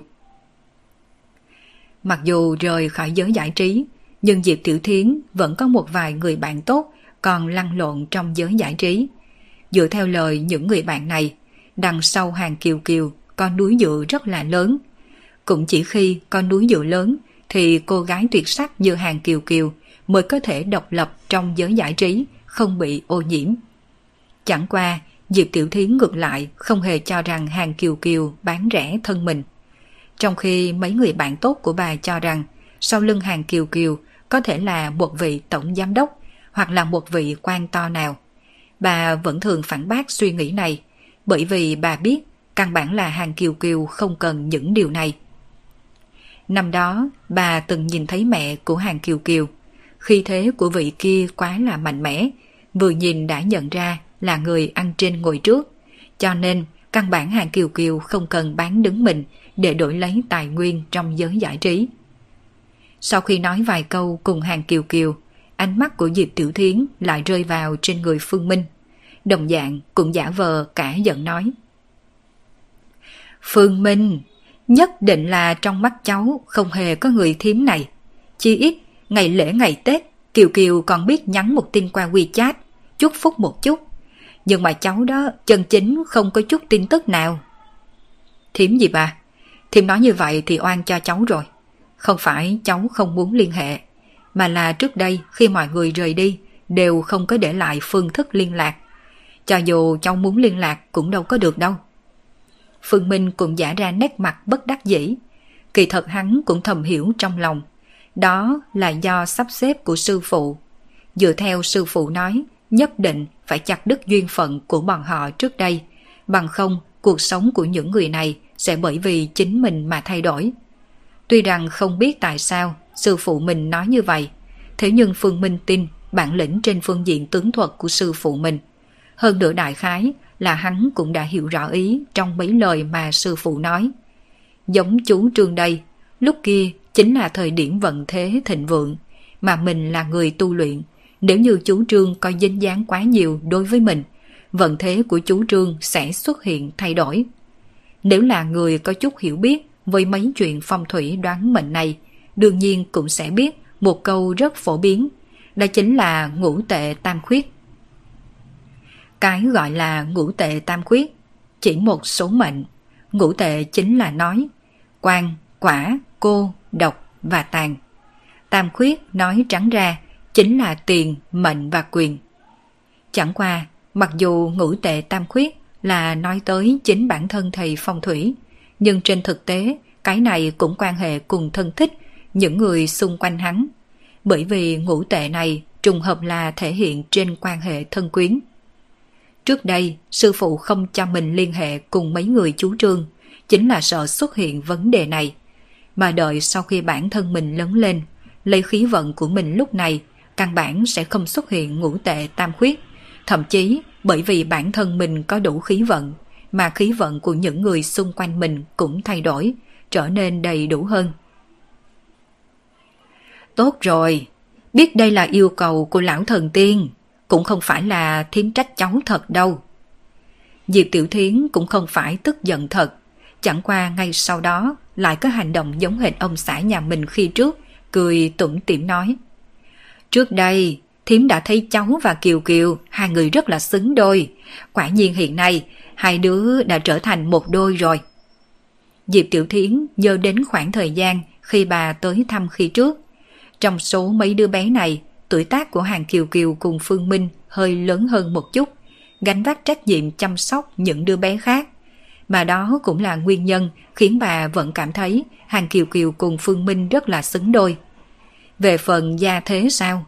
Diệp Tiểu Thiến cảm thấy với tư cách là đồ đệ của lão thần tiên, có thể nói gia thế của Phương Minh tuyệt không thua kém bất kỳ người giàu có nào. Nét mặt của Phương Minh trở nên lúng túng, chẳng qua lần này hàng Kiều Kiều giải thích trước hắn một bước. Thiếm gì bà? Thiếm nói sai rồi. Cháu và Phương Minh không có quan hệ gì. Người Phương Minh thích là Diệp Tử Du. Người ta mới là tình lữ đó. Khi hàng Kiều Kiều nói lời này, đôi mắt xinh đẹp còn trợn trừng, liếc Phương Minh một cái rồi tiếp tục nói. Ai, loại phụ nữ lăn lộn trong giới giải trí như cháu đây. Ai mà thèm lấy chứ? Nét mặt của Diệp Tiểu Thiến cũng có chút ngượng ngùng. Bà cũng có ấn tượng với cô bé Diệp Tử Du. Một cô bé múp míp, trắng trẻo, cũng là đứa bé nhỏ tuổi nhất trong đội trước đây. Hơn nữa luôn luôn đi theo sau lưng Phương Minh, không khác gì một cái đuôi nhỏ. Cô gái nhỏ lớn lên cũng rất đẹp, nhưng vẫn là một nụ hoa chớm nở trong đóa hoa. Mà hàng kiều kiều thì bất đồng. Vào thời gian ấy, cô gái này đã có bộ dáng của tiểu mỹ nhân rồi.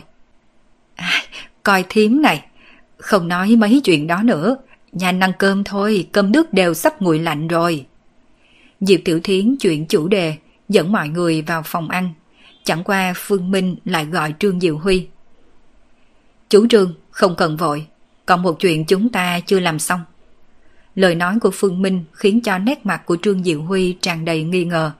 Còn có chuyện chưa làm sao? Chuyện gì? Chuyện này có thể nói là một chuyện tốt đối với nhà chú Trương. Chú có nhớ khi trước cháu đã đặt thành hiệp nghị với thành hoàng gia kia không? Hiệp nghị này rất là đơn giản. Chính là cháu muốn thành hoàng gia kia vào nhà chú Trương ở. Phù hộ người một nhà chú Trương được bình an.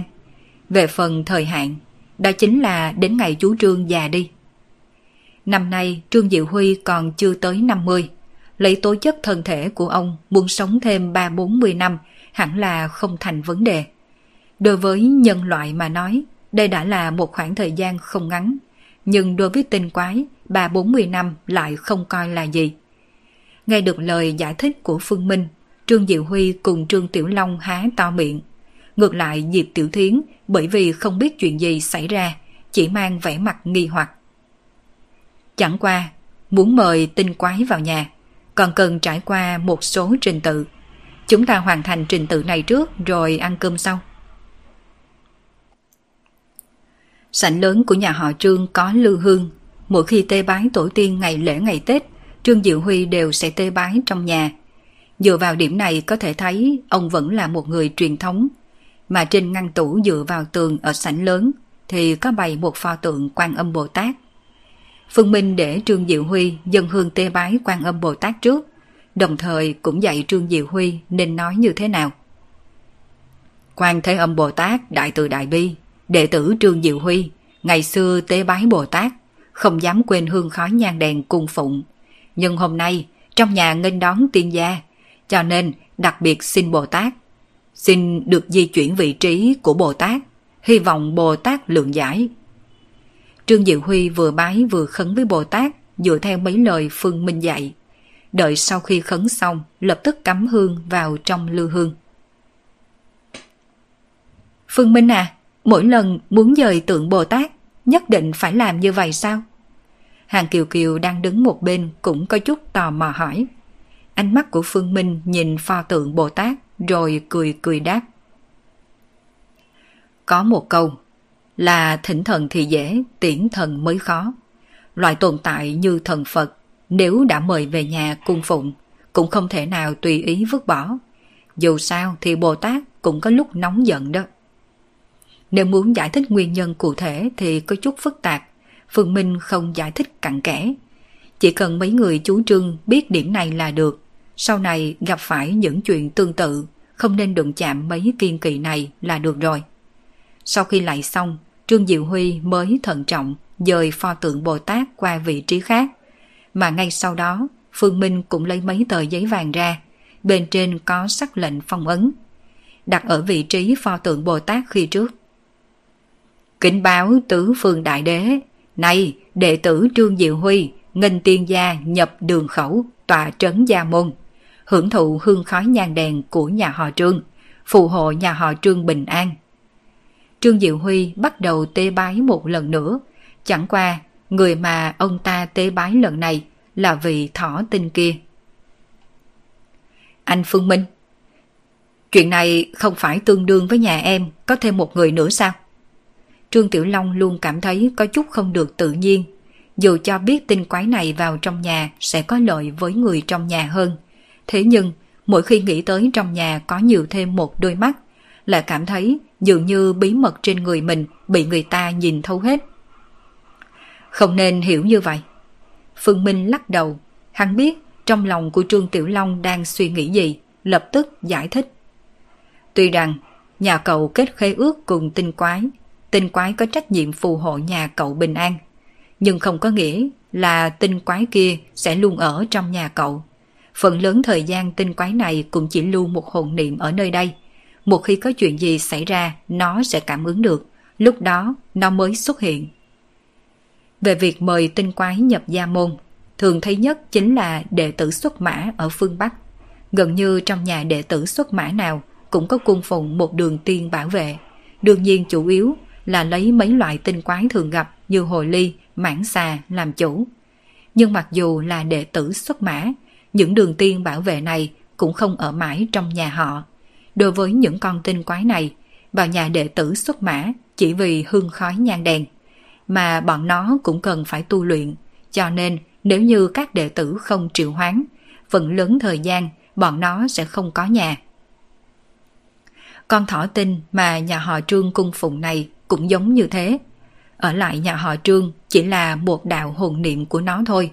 Nếu như hồn niệm này cảm ứng được người nhà họ Trương gặp nguy hiểm, tự nhiên sẽ truyền thông tin tới cho bản thể biết.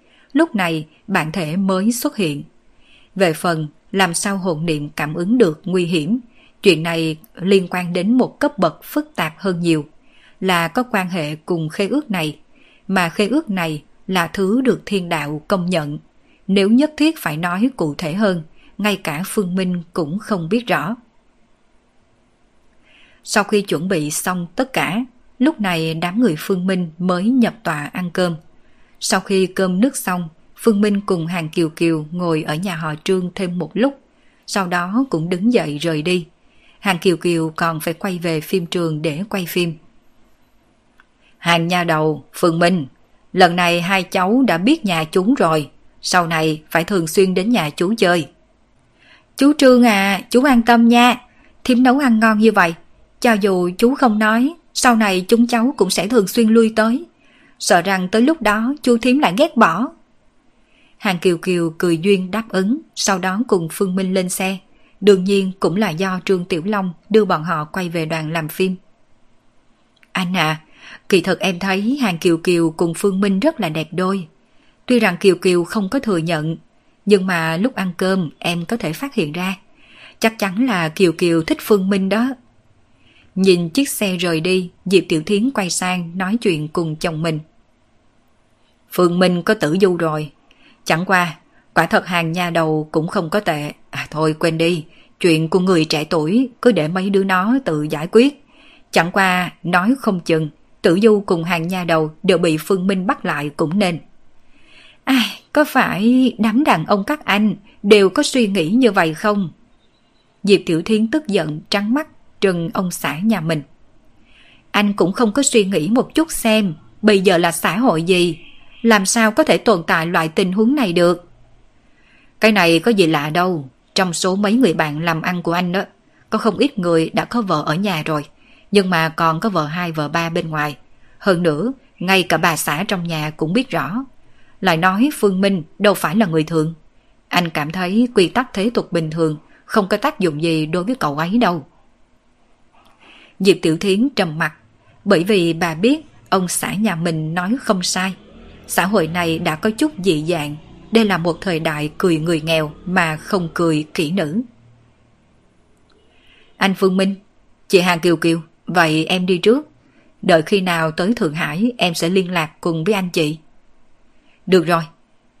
Phương Minh phất phất tay, Trương Tiểu Long liền lái xe cùng Tào Hà rời khỏi nhạc dung lâu. Mà Phương Minh cùng Hàng Kiều Kiều cũng đi vào đoàn làm phim. Tôi phải quay phim. Hôm nay cậu sẽ về Thượng Hải luôn sao? Ừ, lát nữa tôi sẽ về.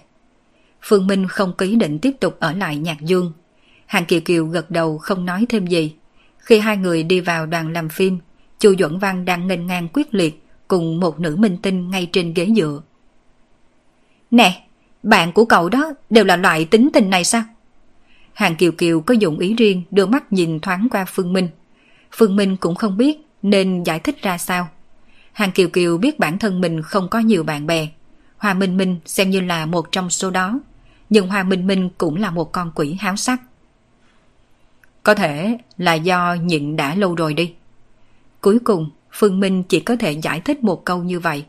Chẳng qua sau khi Hàng Kiều Kiều nghe được lời của hắn, đôi mắt xinh đẹp mang theo vẻ dụ hoặc, nhìn chăm chăm Phương Minh, nhìn chăm chăm mãi cho tới lúc trong lòng Phương Minh có chút sợ. Này, cô nhìn tôi chăm chăm như vậy làm gì? Trên mặt tôi có nhỏ nồi sao? Uhm, chỉ là tôi hơi hiếu kỳ. Cậu nói người ta nhìn đã lâu.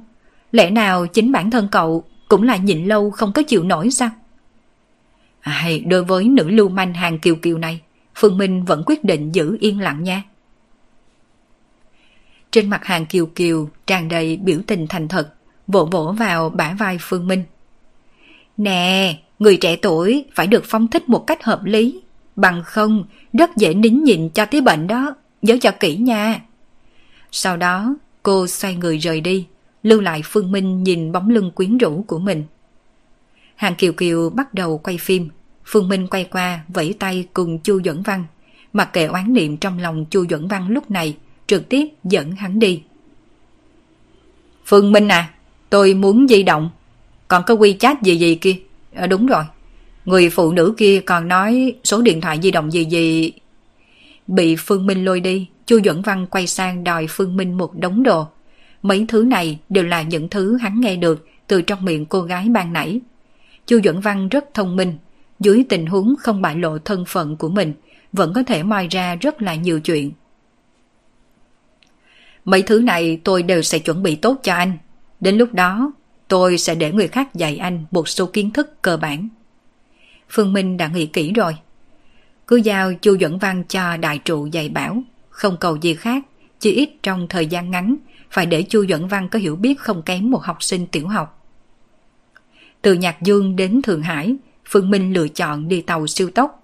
Vốn Chu Duẩn Văn là người không có hộ khẩu, chẳng qua dưới sự trợ giúp của bộ môn A, rất nhanh giấy chứng nhận thân phận của Chu Duẩn Văn đã được làm xong.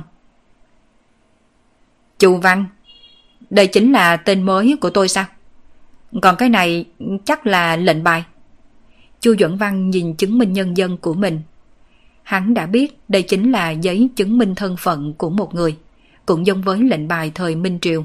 Bên trong có tin tức về thân phận của mỗi người. Không có lệnh bài thì không thể ra khỏi cửa. Ừ, cũng tương đối là giống nhau. Phương Minh cũng không nói rõ về sự khác nhau giữa chứng minh nhân dân cùng thẻ bài cho Chu Dẫn Văn.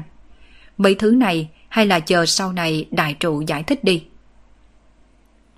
Trong khi Phương Minh cùng Chu Dẫn Văn lên xe về Thượng Hải, trong một cư xá tọa lạc ở vị trí trung tâm thành phố Nhạc Dương. Trương Tiểu Long mang theo một hộp quà xuống xe, đi theo sau lưng là Tào Hà. Chỉ là nét mặt của cả hai đều có chút thấp thỏm. Có lẽ gia đình Tào Hà không có tiền như nhà của Trương Tiểu Long, nhưng cha mẹ Tào Hà đều là công chức nhà nước. Cha Tào càng là lãnh đạo của một đơn vị, hơn nữa phần lớn người nhà họ Tào đều làm việc nhà nước, cho nên cha mẹ Tào Hà cũng không phải đặc biệt thỏa mãn đối với Trương Tiểu Long, vẫn luôn hy vọng cuối cùng con gái nhà mình sẽ chọn một nhân viên công vụ. Trong lòng mấy người thế hệ trước, nhân viên công vụ vẫn là ổn thỏa nhất. Ra ngoài làm ăn, vận khí tốt thì còn có thể. Nếu như vận khí không tốt, không biết chừng một ngày nào đó sẽ phá sản. Dù sao thì hai chúng ta cũng đã ở chung một chỗ rồi. Cho dù cha mẹ em có không đồng ý cũng vô dụng mà thôi. Tào Hà nói vậy để cổ vũ cho bạn trai mình. Trương Tiểu Long cười khổ không nói thêm gì. Chẳng qua có một câu Tào Hà nói không sai. Dù sao thì tôi cũng đã ở chung cùng con gái của hai người rồi. Nếu như hai người còn không đáp ứng, vậy thì để tôi cưỡng ép cho hai người lên chức ông ngoại bà ngoại trước. Khu dân cư này không phải là quá xa hoa, nhưng mà vị trí rất tốt. Tuy rằng đã được xây dựng nhiều năm, nhưng đây là khu nhà đơn vị phân phối cho nhân viên công vụ lúc đầu. Cho nên, người có thể ở trong này đều là nhân vật có máu mặt trong giới nhân viên công vụ. Mẹ, con và Tiểu Long đã về rồi. Tào Hà mở cửa nhà mình ra. Trên mặt Trương Tiểu Long vội vàng lộ ra dáng tươi cười, tay sách hộp quà. Chẳng qua mấy người trong phòng khách lại không quá nhiệt tình đáp. Một lúc sau, mẹ Tào Hà mới không mặn không nhạt nói một câu. Vào đi. Mẹ à, Tiểu Long mua rất là nhiều quà. Không phải là cha thích đọc báo sao? Tiểu Long đã mua một cặp kính tặng cho cha. Ngoài ra còn có mấy loại thuốc nước mà mẹ thích nè. Tào Hà không đành lòng thấy bạn trai mình bị xem thường. Chẳng qua, ngay khi cô vừa tới trước cửa phòng khách, thấy người ngồi trong phòng khách kia, khuôn mặt cũng lạnh đi. Anh tới nhà tôi làm gì? Tào Hà nhìn người thanh niên đeo kính đang ngồi trên sofa, tức giận hỏi. Hà hà, còn nói gì vậy chứ? A Huy đến nhà của chúng ta chơi, thì cậu ấy chính là khách của nhà ta. Đây là thái độ con nên có khi đối xử với khách sao? Người không biết còn tưởng rằng cha không có dạy con từ nhỏ. Cha Tào nghe được giọng điệu của con gái mình cũng trầm mặt quát. A à hà, trong nhà có khách, bác trai nói cũng rất là đúng. Thái độ này của em là không được đâu. Trương Tiểu Long vào sau cũng nhìn thấy mấy người ngồi trên ghế salon. Chẳng qua vì lấy lòng cha vợ tương lai, cậu ta chỉ có thể lựa chọn đứng về phía cha vợ. Lúc nào em cũng có thái độ rất tốt đối với khách, nhưng có ít người da mặt thật sự quá là dày. Em đã cự tuyệt thẳng thừng không biết bao nhiêu lần rồi. Còn mặt dày đến tận nhà em, không biết em đã có bạn trai rồi sao? Đây chính là bạn trai em, Trương Tiểu Long. Ngay từ đầu, Trương Tiểu Long còn tưởng rằng vì thái độ của ba mẹ cô ấy đối với mình quá lạnh lùng, nên Tào Hà mới phát giận. Hiện nay vừa nghe nói như vậy liền hiểu rõ, thì ra kẻ đang ngồi trên sofa là tình địch của mình. À cái gì mà tình địch? Tào Hà đã là người của mình rồi. Người thanh niên này là muốn đến đào góc tường nhà người ta dáng tươi cười trên mặt của Trương Tiểu Long cũng thu liễm. Ngược lại, lúc này mẹ Tào chủ động hòa giải. Hà hà, con không nên nói lung tung. Tiểu Huy là đến thăm cha của con đó. Có chuyện công việc cần gặp cha con hỏi xin ý kiến. Chuyện công việc không thể nói ở cơ quan sao? Nhất định phải vào nhà ư? Được rồi, vậy mọi người cứ nói chuyện đi. Tiểu Long à, chúng ta đi. Tào Hà cũng là một cô gái có tính tình bướng bỉnh. Cô biết thái độ của mình không thể có một chút mềm yếu. Bằng không, khẳng định cha mẹ mình sẽ bắt mình chia tay cùng với Tiểu Long. Ở trong mắt cha mẹ mình, Từ Huy mới là hình tượng con rể thích hợp trong lòng của bọn họ. Hồ đồ! Cha Tào từ trên ghế salon đứng lên, mặt giận dữ. Trong mắt con, còn có cha con không? Liền vì một kẻ không quen biết. Sao? Ngay cả nhà mà con cũng không cần ư. Cha, con... Bác trai à, bác tạm thời đừng nóng giận. Không phải Tào Hà cố ý. Có thể cô ấy đã hiểu nhầm cháu điều gì rồi. Thấy cha Tào đứng lên, Từ Huy cũng đứng lên theo. Nét mặt xấu hổ nói. Đều là do cháu sai. Hay là để cháu rời đi trước đi. Từ Huy, cháu cứ ngồi đi. Vấn đề này không liên quan gì với cháu. Cháu là khách do chú mời tới. Muốn đi cũng không phải là cháu đi. Lúc nói lời này, ánh mắt cha Tào nhìn về Trương Tiểu Long. Ở trong lòng của ông, người phải đi là Trương Tiểu Long. Biết con gái mình cùng Trương Tiểu Long đang yêu nhau, cha Tào cũng từng tìm hiểu tình huống gia thế của Trương Tiểu Long. Biết Trương Tiểu Long có thể xem như là một phú nhị đại ở thành phố Nhạc Dương. Và nhà họ Trương ở thành phố Nhạc Dương cũng coi như là người có tiền. Nhưng kẻ có tiền, ông ta đã thấy rất nhiều.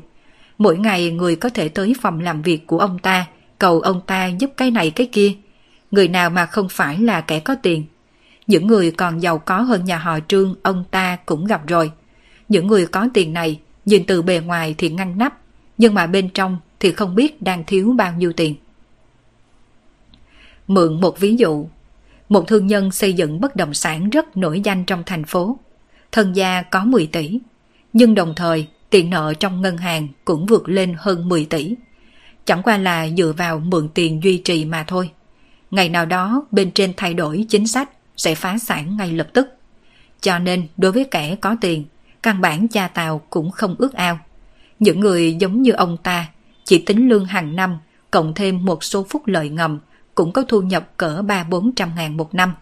Mặt khác, tiếp tục đầu tư thêm một ít gì, mỗi năm có thể thu 5-600 ngàn một cách đơn giản, không cần lao tâm phí lực, cũng không cần lo lắng một ngày nào đó sẽ bị phá sản. Dù sao thì hẳn là đảng sẽ không bao giờ ngã. Mặt khác, dưới cái nhìn của cha Tào, kẻ có tiền ở phương diện tình cảm đều tương đối loạn. Trương Tiểu Long là một phú nhị đại, khẳng định cũng là hoa hoa công tử. Hẳn con gái của mình đã bị hoa ngôn xảo ngữ của Trương Tiểu Long lừa gạt. So sánh với bọn họ, đứa nhỏ từ Huy này có cha mẹ, cùng là công nhân viên chức, hẳn sẽ có khả năng tự kiềm chế tốt hơn một chút. Phần lớn con của người có tiền, cha mẹ đều bận rộn kiếm tiền, căn bản không có lòng dạ nào giáo dục mấy đứa nhỏ.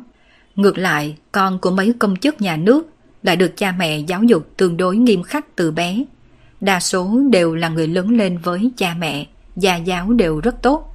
Làm chuyện gì cũng đều sẽ nghĩ tới có ảnh hưởng đến cha mẹ mình không, cho nên rất có chừng mực.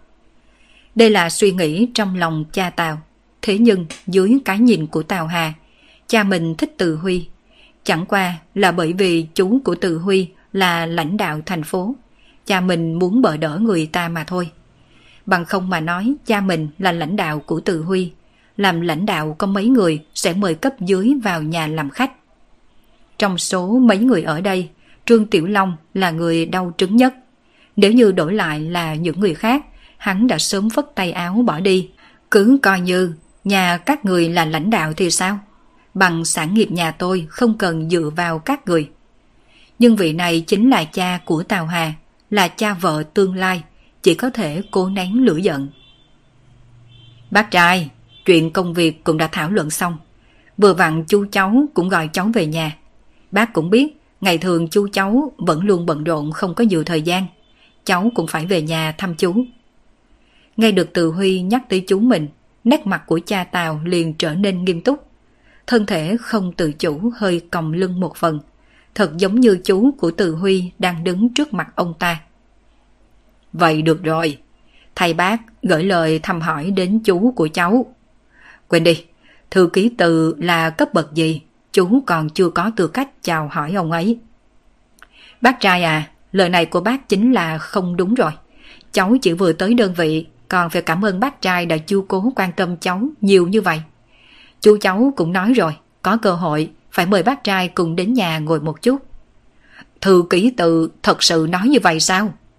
Trên mặt cha Tào lộ ra rung động. Tới cái tuổi này của ông rồi, khả năng có thể leo lên thêm một cấp cũng không phải quá lớn. Nhưng làm việc ở cơ quan nhiều năm, đã sớm dưỡng thành thói quen tôn kính đối với lãnh đạo. Hơn nữa, đối với loại người làm quan hơn nửa đời người như cha Tào, vô cùng chú trọng cấp bậc trên dưới. Nếu như muốn nói người nào có tư tưởng tôn ti nghiêm trọng nhất, thì không còn ai khác ngoài mấy người làm việc hành chính này. Lời này chú cháu đã nói với cháu rất là nhiều lần rồi. Chỉ là bởi vì gần đây chú cháu có khá nhiều việc. Vẫn là quá bận không tìm được thời gian rảnh mà thôi. À, không cần vội, không cần vội đâu. Bác biết, gần đây thư ký từ phải làm chủ nhiều hạng mục. Chỉ cần có phần tâm này là đủ quá rồi. Cha Tào vội vã xua tay, nhưng nụ cười trên mặt là không che giấu được. Nếu là như vậy, vậy hôm nay bác sẽ không giữ cháu ở lại ăn cơm.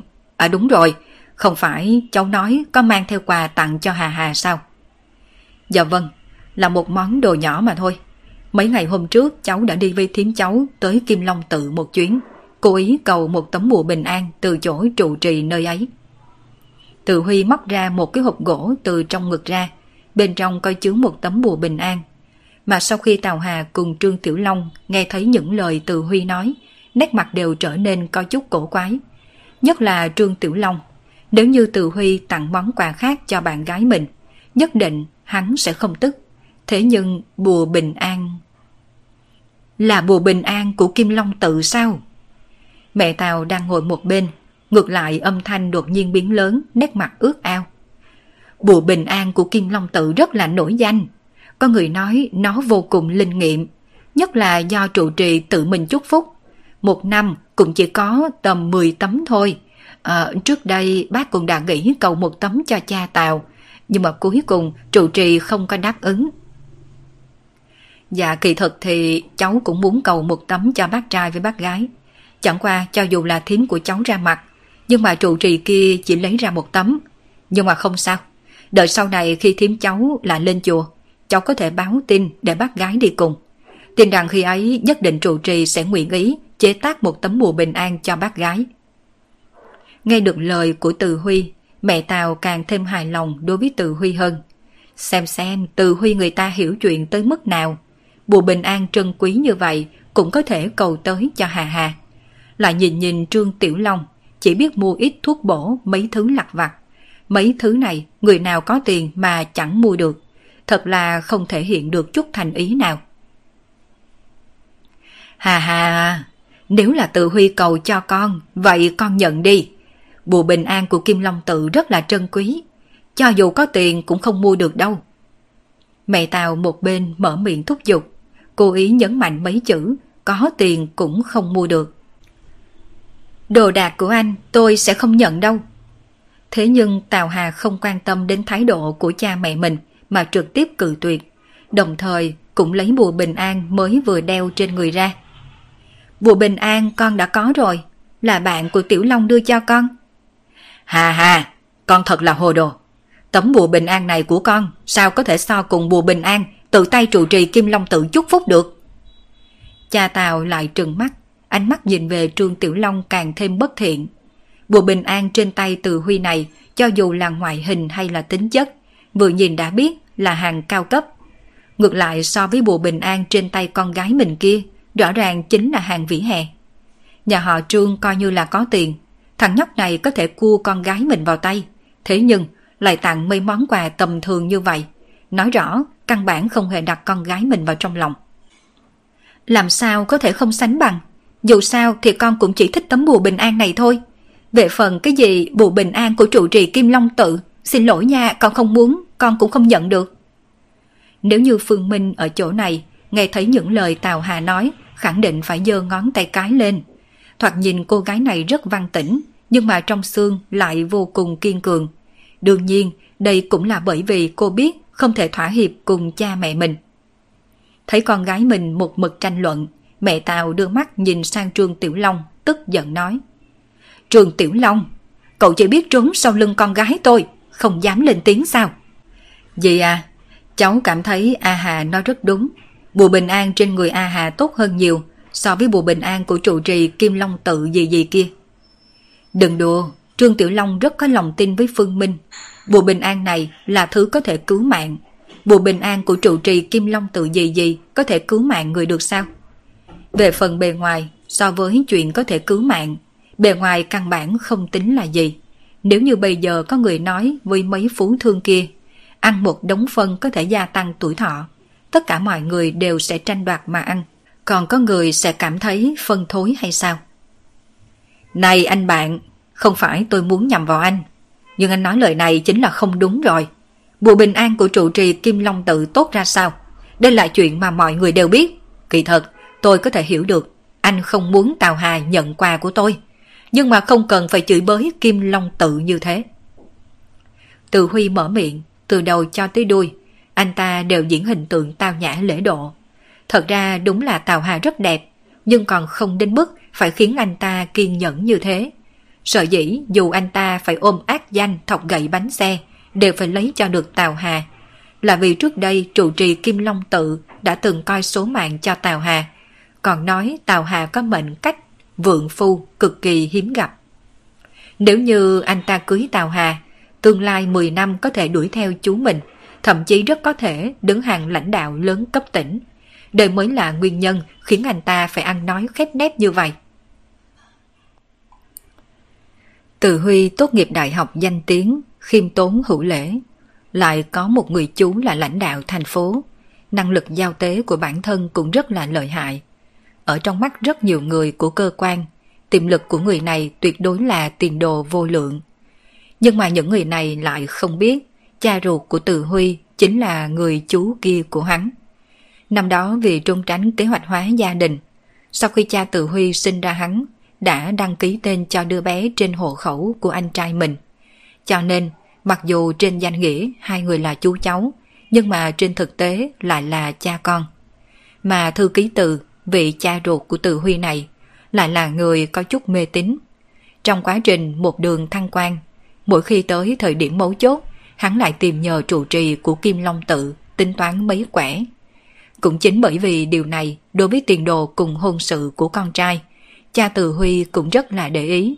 Mà có một lần khi Tào Hà cùng mẹ cô đi Kim Long Tự thắp hương, trụ trì của Kim Long Tự liền nhìn ra Tào Hà là một người phụ nữ có tướng vượng phu hiếm thấy, sẽ có trợ giúp rất lớn đối với sự nghiệp vận thế của chồng.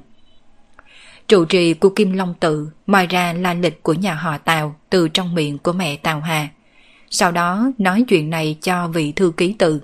Lúc này Từ Huy mới được sắp xếp tới nhậm chức ở đơn vị hiện nay mà cha Tào đang công tác.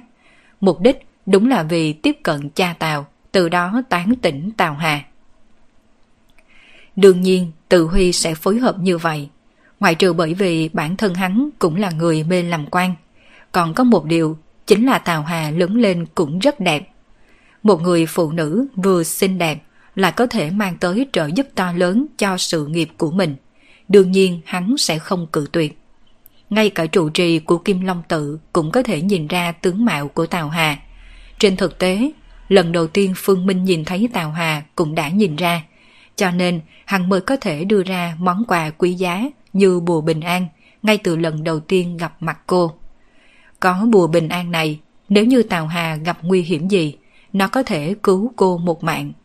Nhưng sợ dĩ Phương Minh không nói chuyện tướng mạo của Tào Hà cho Trương Tiểu Long cùng Trương Diệu Huy biết, cũng là vì hắn không muốn chuyện này ảnh hưởng đến thái độ của Trương Tiểu Long đối với Tào Hà, biến thành trở nên công lợi. Ái tình vẫn nên thuần túy một chút thì tốt hơn. Tự Huy, Tiểu Long bôi nhọ chửi bới Kim Long tự khi nào? Vật này là bạn tốt của Tiểu Long tặng cho tôi. Trong lòng tôi, nó còn quý giá hơn bùa bình an của trụ trì Kim Long tự gì gì kia nhiều. Nghe được bạn gái bảo vệ mình như vậy, Trương Tiểu Long rất là cảm động. Cũng không uổng công, mình vẫn ra vẻ đáng thương trước mặt cha mẹ bạn gái. Cũng bởi vì thái độ của A Hà đối với chính mình. Dù cho cha mẹ A Hà có lạnh nhạt trào phúng mình ra sao, mình cũng phải nhịn. Chẳng qua, đó là đối với cha mẹ của bạn gái. Đối với cái loại người muốn đào góc tường nhà mình này, đương nhiên Trương Tiểu Long sẽ không khách khí. Tới tượng đất còn có ba phần nóng giận, đào góc tường nhà mình ngay trước mặt bản thân mình, tặng quà cho bạn gái mình. Đây rõ ràng là không đặt bản thân mình vào trong mắt. Quả thật, Kim Long Tự rất là nổi danh, nhưng bùa bình an này của bạn tôi cũng không kém một chút nào. Chỉ ít tôi cảm thấy phải tốt hơn tấm bùa bình an trên tay anh nhiều. Trương Tiểu Long nhìn Từ Huy lạnh lùng nói. Này anh bạn, thiến tôi là Phật tử thành kính. Nếu như anh tức giận vì tôi tặng quà cho Tào Hà thì tôi có thể xin lỗi anh. Nhưng anh nói lời này không khỏi có chút quá đáng rồi. Chẳng lẽ người bạn kia của anh còn cao siêu hơn cả Phật hiệu Từ Quan Đại Sư? Từ Quan Đại Sư là trụ trì của Kim Long Tự. Được rồi, Trương Tiểu Long, cậu đừng có nói nữa. Một người không tôn kính đối với Phật tổ, nhà của chúng tôi không có chào đón đâu. lúc này mẹ Tào cũng phẫn nộ rồi. Bởi vì bà cũng là một tín đồ của Phật giáo. Hàng năm đều đến Kim Long Tự thắp hương. Trong lòng bà trụ trì của Kim Long Tự chính là một vị cao tăng hữu đạo chân chính, không cho phép bị người ta chửi bới. Trương Tiểu Long cũng hít sâu một hơi, áp chế lửa giận trong lòng, sau đó quay sang nói với mẹ Tào.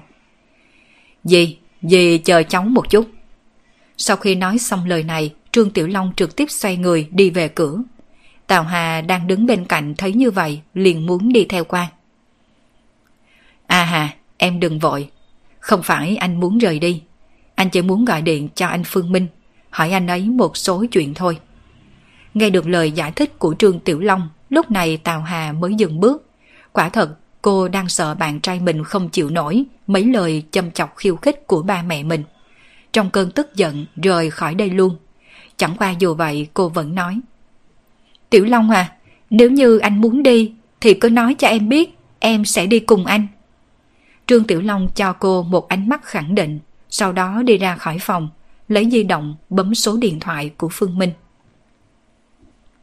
Anh Phương Minh là em. Vừa rồi em gặp phải một chút chuyện nhỏ. Trương Tiểu Long không hề dâu diếm bất kỳ thứ gì, nói hết những chuyện vừa xảy ra cho Phương Minh nghe. Kể cả chuyện mất mặt như bản thân bị cha mẹ bạn gái ghét bỏ, bị tình địch tìm tới tận cửa cũng nói ra hết. Trên xe lửa, nghe Trương Tiểu Long kể ra, con mắt của Phương Minh cũng hơi hiếp. Một quan nhị đại lại điên cuồng theo đuổi một người phụ nữ đã có bạn trai như Tào Hà không bỏ. Trương Tiểu Long không rõ là bởi vì sao. Thế nhưng, làm sao hắn có thể không rõ? Đây hẳn là vì mệnh cách của Tào Hà mà đến. Cậu chờ tôi một phút đồng hồ. Phương Minh cúp điện thoại của Trương Tiểu Long, sau đó nhấn dãy số của bộ môn A. Đợi sau khi điện thoại được tiếp thông, liền trực tiếp hỏi. Từ quan Pháp Sư, trụ trì Kim Long Tự ở Nhạc Dương là người tu luyện hay sao? Tốt, tôi biết rồi, không sao. Sau khi cúp điện thoại của người bộ môn A, Phương Minh lại bấm số điện thoại của Trương Tiểu Long. Lần này hắn chỉ đáp lại một câu. Vậy hãy để cho từ quan pháp sư kia tự mình đứng ra đánh giá đi. Nhớ cho kỹ. Nói cho từ quan pháp sư kia. Bùa bình an này là do một người trẻ tuổi nhà họ Phương luyện chế. Từ trong miệng người của bộ môn A, Phương Minh đã biết từ quan pháp sư thật sự là người tu luyện. Nhưng cảnh giới cũng không cao cho nên Phương Minh rất có lòng tin đối với bùa bình an mà mình vẽ. Mà sợ dĩ để Trương Tiểu Long nói họ của mình ra cho từ quan Pháp Sư biết. Đây là vì cảnh cáo từ quan Pháp Sư một chút, không nên trợn mắt nói lời bị đặt. Kỳ thực, nếu như từ quan Pháp Sư không ngốc, sau khi thấy bùa bình an liền sẽ biết người có thể chế luyện ra bùa bình an cấp bậc này không phải người mà ông ta có khả năng đắc tội. Đương nhiên cũng không thể loại trừ khả năng từ quan pháp sư quan hệ rất sâu với nhà họ từ. Từ đó cố ý nói bậy. Vì vậy hắn mới để Trương Tiểu Long nói ra họ mình. Trong giới tu luyện, họ phương đại biểu cho cái gì? Hẳn là trong lòng của từ quan pháp sư rất rõ ràng, cũng biết kết cục của việc nói dối. Một bên khác, sau khi nhận được câu trả lời chắc chắn của Phương Minh, trong mắt Trương Tiểu Long cũng có tia sáng. Trên thực tế, trong lòng của cậu ta cũng có suy nghĩ giống như Phương Minh cha mẹ bạn gái mình có cái nhìn phiến diện đối với chính mình.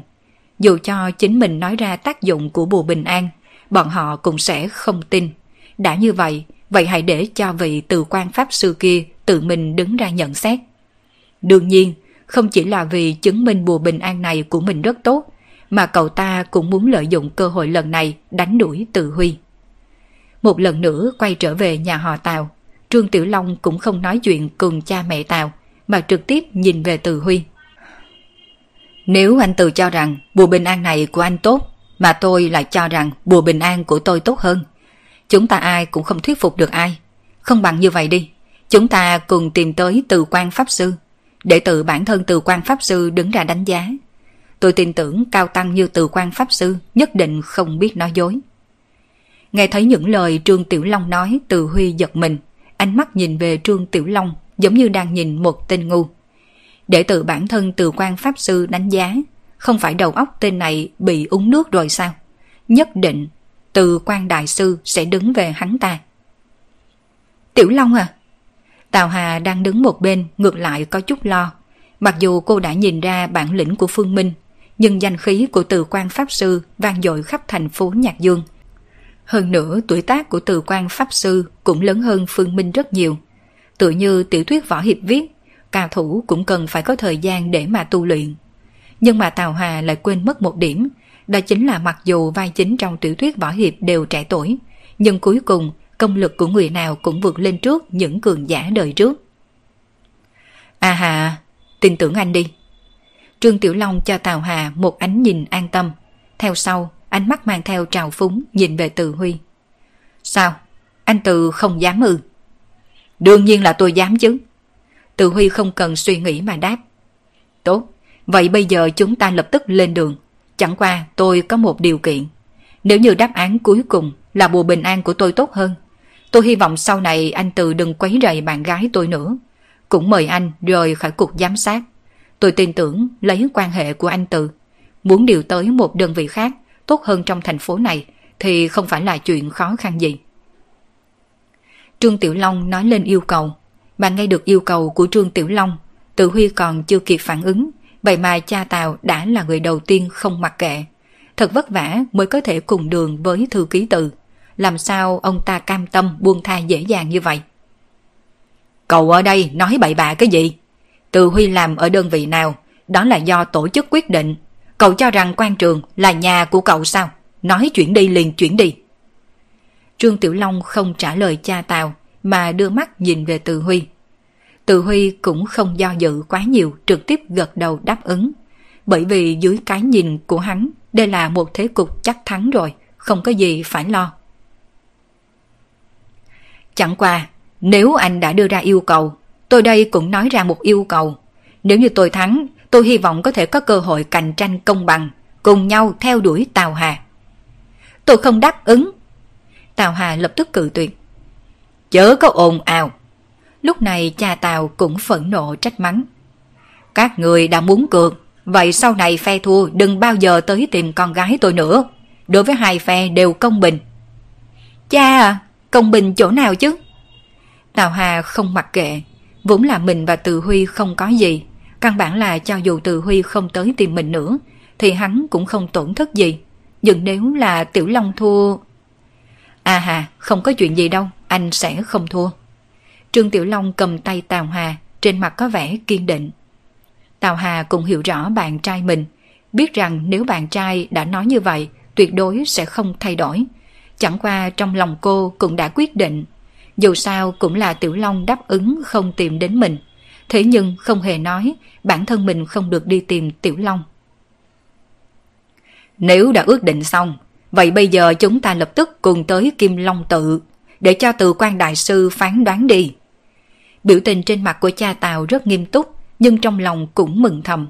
Ước định này thoạt nhìn công bình, trên thực tế là là vô cùng có lợi đối với Từ Huy. Hơn nữa, phần thắng của Từ Huy trong lần đánh cuộc này gần như là 100%. Thật là một tên nhóc ngu xuẩn, cho dù bùa bình an này của cậu thật sự tốt hơn. Nhưng quan hệ của từ quan pháp sư cùng thư ký từ vốn rất là tốt. Nhất định sẽ đứng bên phía thư ký từ. Để từ quan pháp sư đứng ra phán đoán, nhất định là cậu ta phải thua. Một thằng nhóc ngu xuẩn như vậy sao có thể để cậu ta lấy con gái mình? Xem ra quyết định của mình đúng là không sai. Với tư cách là người quanh năm chìm nổi nơi chốn quan trường, cha Tào tự nhận bản thân mình rất thấu hiểu nhân tính, cũng lại càng chuông mắt Trương Tiểu Long. Kim Long Tự Một tòa chùa miếu rất là nổi tiếng ở Nhạc Dương, có lịch sử mấy trăm năm. Đương nhiên ở mấy trăm năm trước, nơi này chỉ là một ngôi miếu nhỏ chừng hai ba gian điện phòng. Theo những năm gần đây, chất lượng cuộc sống của người dân ngày càng tăng cao, không ngừng góp tiền cho chùa miếu đạo quan, mà tiền nhang đèn thì không cần nộp thuế, cho nên dẫn đến những chùa miếu này không ngừng được xây dựng mở rộng thêm. Trên thực tế, loại tình huống này không chỉ xuất hiện ở mỗi Kim Long tự. Chùa miếu đạo quan ở khắp nơi trong nước đều tồn tại tình huống như vậy.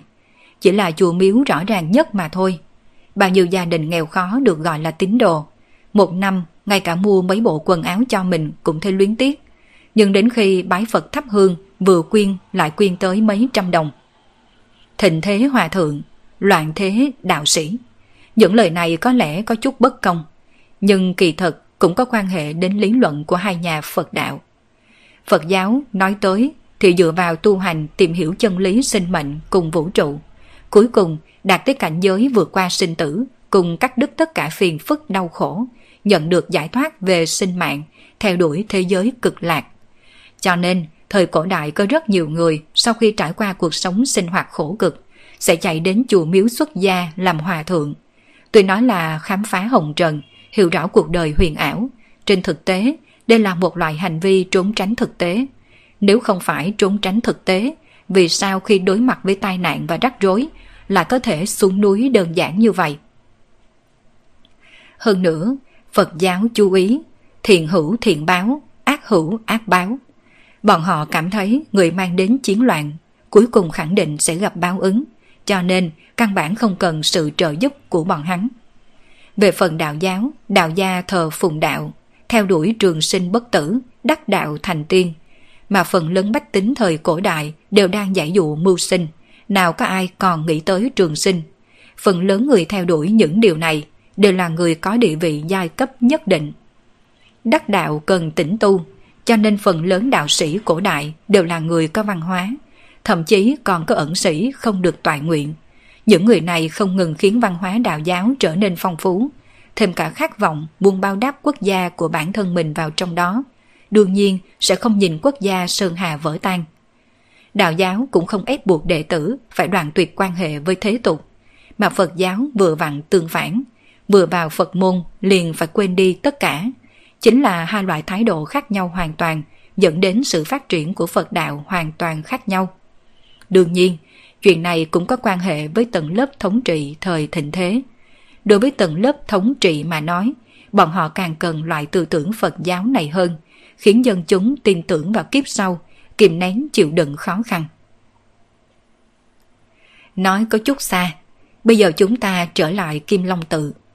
Khi đoàn người Trương Tiểu Long đi tới Kim Long Tự, tự quan pháp sư của Kim Long Tự đã được báo tin từ trước, cũng sắp xếp Sa Di chờ ở cửa, dẫn mọi người trực tiếp đi vào bên trong ngôi chùa.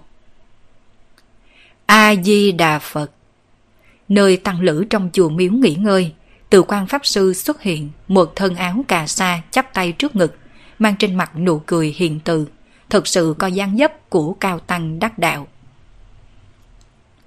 Đạo quấy rầy từ quan đại sư.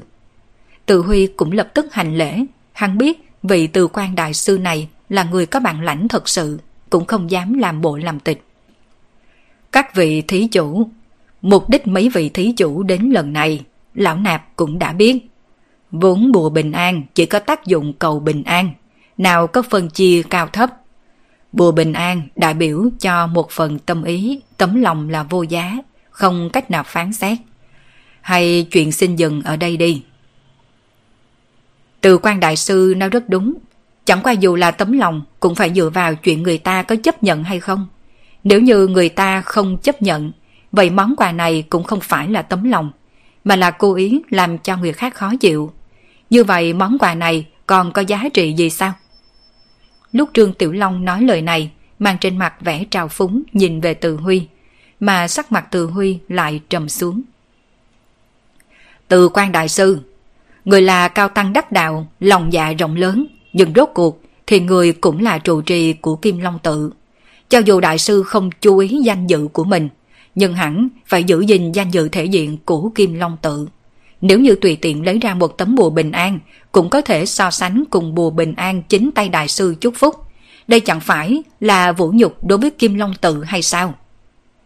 Không chỉ là vũ nhục đối với Kim Long Tự, mà là vũ nhục đối với những Phật tử thành tâm tới chùa miếu dân hương, thành tâm hướng đại sư cầu bùa bình an. Tự Huy rất là thông minh, đứng trên phương diện tổng quan đến công kích người khác. Đương nhiên, đây cũng là đặc điểm của người lăn lộn trên chốn quan trường. Chính là có thể khiến sự việc bình thường trở nên rất quan trọng, rất vĩ đại. Dạ đúng rồi, tiểu từ nói rất đúng. Từ quan đại sư, vì vinh quang của Kim Long Tự, người có thể đánh giá thật cụ thể à. Mẹ Tào đang đứng một bên cũng theo chân nói bổ sung. Như vậy không đúng. Nếu như vì giữ gìn danh dự của Kim Long Tự Mà từ quan đại sư cố ý nói bùa bình an của mình tốt hơn. Người tài phán cũng là người dự thi. Lần bình phán này căn bản không có công bình. Tào Hà lên tiếng nói. Mặc dù nói là Từ Huy cùng Trương Tiểu Long đang so, thế nhưng bùa bình an của Từ Huy là xuất từ tay của Từ quan Đại Sư. Cũng chẳng khác nào Từ quan Đại Sư đang cùng so đấu cùng anh Phương Minh của Trương Tiểu Long. Hà hà, còn nói nhăn nói cuội gì? Từ quan Đại Sư là đắc đạo cao tăng, làm sao có thể nói dối? Mẹ Tào cũng có chút bất mãn. À hà, anh cũng tin tưởng nhân phẩm của Từ quan Đại Sư sẽ không vì danh dự mà cô ý nói dối đâu. Trương Tiểu Long cũng mở miệng, có Phương Minh nhắc nhở, trong lòng Trương Tiểu Long tràn đầy lực lượng, cậu ta không sợ từ quan đại sư sẽ nói dối. Nếu hai người bọn họ không có ý kiến, hà hà, con không cần phải nói gì thêm. Hà hà, con lấy bùa bình an ra cho từ quan đại sư xem đi. Cuối cùng cha Tào giải quyết dứt khoát, Tào Hà cũng biết đến lúc này chỉ có thể lựa chọn tin tưởng bạn trai mình. Lập tức lấy bùa bình an trên người mình xuống, nhưng không đưa ra. Bởi vì lúc trước Phương Minh đã thông báo, bùa bình an có thể rời khỏi thân thể, nhưng không thể qua tay người thứ hai. Từ quan đại sư, đại sư xem đi. Nhìn bùa bình an trên tay Tào Hà, trên mặt Từ Huy đang đứng bên cạnh có phần thắng chắc. Thoạt nhìn bùa bình an này rất đơn sơ, thậm chí có chút không hợp quy tắc, căn bản không có cách nào so cùng bùa bình an trên tay mình. Nhưng mà Từ Huy lại không chú ý tới. Ngay khi từ quan Pháp Sư thấy bùa bình an trên tay của Tào Hà, trong đôi mắt già nua lập tức có thêm vẻ kinh nghi. Sau đó càng là chủ động đi lên trước vài bước, con mắt chăm chú nhìn chăm chăm tấm bùa bình an kia. Bùa bình an kia? Điều này sao có thể chứ? Từ quan Pháp Sư là người tu luyện. Lần đầu tiên nhìn thấy bùa bình an này, ông ta liền cảm nhận được có linh khí từ trên bùa bình an tràn ra. Phải biết rằng, linh khí tràn ra và bùa bình an có linh khí là hai loại khái niệm hoàn toàn bất đồng. Bùa bình an ông ta cho từ huy cũng có ẩn chứa linh khí, chỉ là linh khí này thư thớt gần như có thể bỏ qua. Nhưng dù vậy, đó vẫn có thể coi là một tấm bùa bình an vô cùng quý giá. Chỉ ít từ quan đại sư có tự tin. Trong nước không có quá 10 loại bùa bình an có thể so với tấm bùa bình an này của mình. Không phải từ quan đại sư quá tự phụ với thực lực của bản thân, mà là ông ta hiểu được. Đây là bùa bình an cao cấp nhất mà người trong thế tục có khả năng tiếp xúc được. Những bùa bình an tốt hơn không phải thứ chỉ cần có tiền là có thể mua được. Những đại sư có cảnh giới cao hơn ông ta đương nhiên không phải là người sẽ đi chế tác bùa bình an vì tiền. Nhưng bây giờ, bùa bình an trong tay cô gái trước mặt này, linh khí đã đầy tới mức bắt đầu tràn ra. Điều này nói rõ, nói rõ là số lượng linh khí trong bùa bình an này rất là khủng bố. Trong lòng từ quan đại sư rất rõ ràng, không phải ông ta không muốn khiến bùa bình an bản thân mình luyện chế có nhiều linh khí hơn, mà bởi vì ông ta không làm được. Thực lực của ông ta chỉ có thể chế tác bùa bình an ở trình độ này mà thôi mà có thể làm cho một tấm bùa bình an tràn đầy linh khí như vậy. Từ quan đại sư hiểu được, thực lực của người chế tác bùa bình an này hơn xa mình. Biến đổi trong phản ứng của từ quan đại sư, đám người ở đây cũng nhìn thấy. Trên mặt Tào Hà có sợ hãi, lẫn vui mừng. Đưa mắt nhìn về bạn trai mình, kết quả phát hiện nét mặt bạn trai mình rất là bình tĩnh. Dường như phản ứng này của từ quan đại sư nằm trong dự đoán của cậu ta. Trong đầu Từ Huy dâng lên dự cảm xấu. Biến hóa trong phản ứng này của từ quan đại sư có ý nghĩa ra sao? Hắn lại không phải người ngu. Loại phản ứng này chỉ xuất hiện khi người ta đang thấy chuyện gì rất là kinh ngạc. Người như từ quan đại sư lại kinh ngạc vì một tấm bùa bình an. Điều này nói rõ điều gì? Nói rõ, từ quan đại sư bị tấm bùa bình an kia làm cho chấn kinh. Cũng đã nói lên có thể tấm bùa bình an kia thật sự tốt hơn cả bùa bình an do đại sư luyện chế. Nghĩ tới đây, Từ Huy không nhịn được, bởi vì lần đánh cược này hắn không thua nổi, cho nên không thể không mở miệng nhắc. Từ quan đại sư, hẳn là đại sư không cần nhìn tấm bùa bình an chỗ của tôi đúng không? Đó là tấm bùa xuất từ tay của đại sư, tôi nghĩ đáp án cũng rất rõ ràng. Từ Huy đây là đang ám chỉ cho từ quan đại sư. Bùa bình an của tôi là do đại sư luyện chế. Nếu như đại sư nói bùa bình an của đại sư không bằng người ta, đó chính là đập bản hiệu của chính mình. Và lúc này, cha Tào đang đứng một bên, lại lựa chọn trầm mặt. Thấy biểu hiện của từ quan đại sư, gần như ông có thể xác định bùa bình an trên người con gái mình hẳn là còn tốt hơn tấm bùa do từ quan đại sư tự mình luyện chế. Ông ta cũng nghe được ý trong lời nói của Từ Huy, nhưng mà không nói toạt ra. Bởi vì hành động của Từ Huy nằm trong dự liệu của ông ta, hơn nữa ông ta không cảm thấy có gì không đúng. Xã hội này vốn không có cái gì gọi là công bình hoàn toàn. Trương Tiểu Long dám nhận vụ cá cược này. Nếu như cậu ta không suy xét đến trường hợp tình huống này xuất hiện, đó chỉ có thể nói do cậu ta ngu. Ông ta sẽ không để con gái mình ở chung cùng một kẻ ngu ngốc. Biểu tình trên mặt từ quan đại sư thật sự trở nên có chút do dự. Ông ta là trụ trì của Kim Long Tự. Mặc dù nói Phật môn là đất thanh tịnh, nhưng chỉ có ông ta biết căn bản là Phật môn không thể thanh tịnh được. Cũng phải nể mặt người bên trên. Nhất là kỳ thực, bản thân ông ta còn có hậu nhân ở thế tục. Cần phải có người chăm sóc. Đây cũng là nguyên nhân trước đây ông ta lựa chọn hợp tác cùng thư ký từ. Từ quan đại sư, người chế tác bùa bình an có nói cho tôi nhắn với đại sư một câu. Người ấy họ Phương, là một người trẻ tuổi. Trương Tiểu Long cũng nhìn ra từ quan đại sư dao động, lúc này không do dự, trực tiếp nói theo những gì Phương Minh đã căn dặn.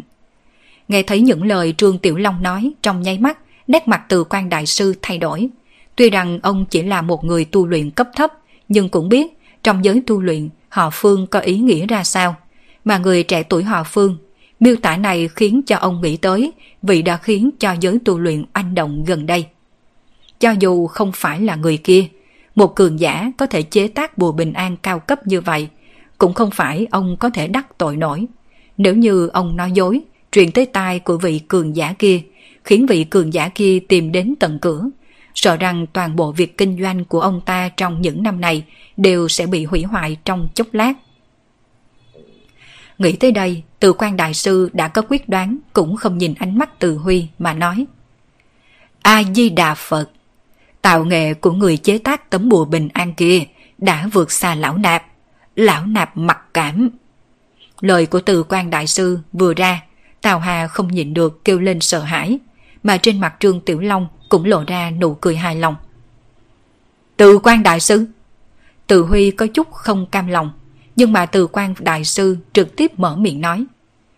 Từ thí chủ, có đôi khi chịu thua không nhất định là một chuyện xấu. Chúc mừng hai vị đã có rễ hiền. Lão nạp thấy tướng mạo của chàng trai này cùng lệnh nữ là hỗ trợ lẫn nhau. Quả thật là trời đất tạo nên một đôi. Lại thêm có quý nhân tương trợ, thật sự là đáng mừng. Lời này là từ quan đại sư nhìn về phía cha mẹ Tào mà nói. Nét mặt mẹ Tào có chút xấu hổ, ngược lại ánh mắt cha Tào nhìn về Trương Tiểu Long, trong mắt hơi có vẻ phức tạp. Trọng điểm trong mấy lời mà từ quan đại sư nói là câu câu quý nhân tương trợ. Ông đã nghe ra ý trong mấy lời từ quan đại sư nói. Đằng sau Trương Tiểu Long có một vị cao nhân làm chỗ dựa cho cậu ta. Vị cao nhân này ngay cả từ quan đại sư đều không thể đắc tội. Từ Huy cũng đã hiểu, mang trên mặt vẻ khổ sở. Từ quan đại sư đã nói như vậy, không phải là muốn nhắc nhở hắn mau buông tay Tào Hà ra sao. Bởi vì sau lưng Trương Tiểu Long này có một người mà ngay cả từ quan đại sư cũng không dám đắc tội. Tiểu Long, từ nay cha mẹ em sẽ không ngăn cản hai chúng ta ở chung một chỗ rồi. Có lời này của từ quan đại sư, chúng ta sẽ không bao giờ tách ra. Tào Hà cũng không nghĩ nhiều như vậy, vui mừng khấp khởi hôn một cái lên mặt của Trương Tiểu Long. Trương Tiểu Long cười một tiếng, nào phải là vì từ quan đại sư, đây hết thảy đều là vì anh Phương Minh. Kết thúc tập 144 của bộ truyện Đô thị siêu cấp vô sư. Cảm ơn tất cả các bạn đã theo dõi. Diễn biến gì tiếp theo sẽ xảy ra đây? Mời các bạn đón nghe. Đừng quên đăng ký kênh, bật thông báo để được đón nghe sớm nhất. Còn nếu các bạn thấy hay, thì hãy chia sẻ và donate ủng hộ để có kinh phí duy trì việc đọc. Thông tin donate thì có để ở dưới phần miêu tả. Xin cảm ơn các bạn rất nhiều.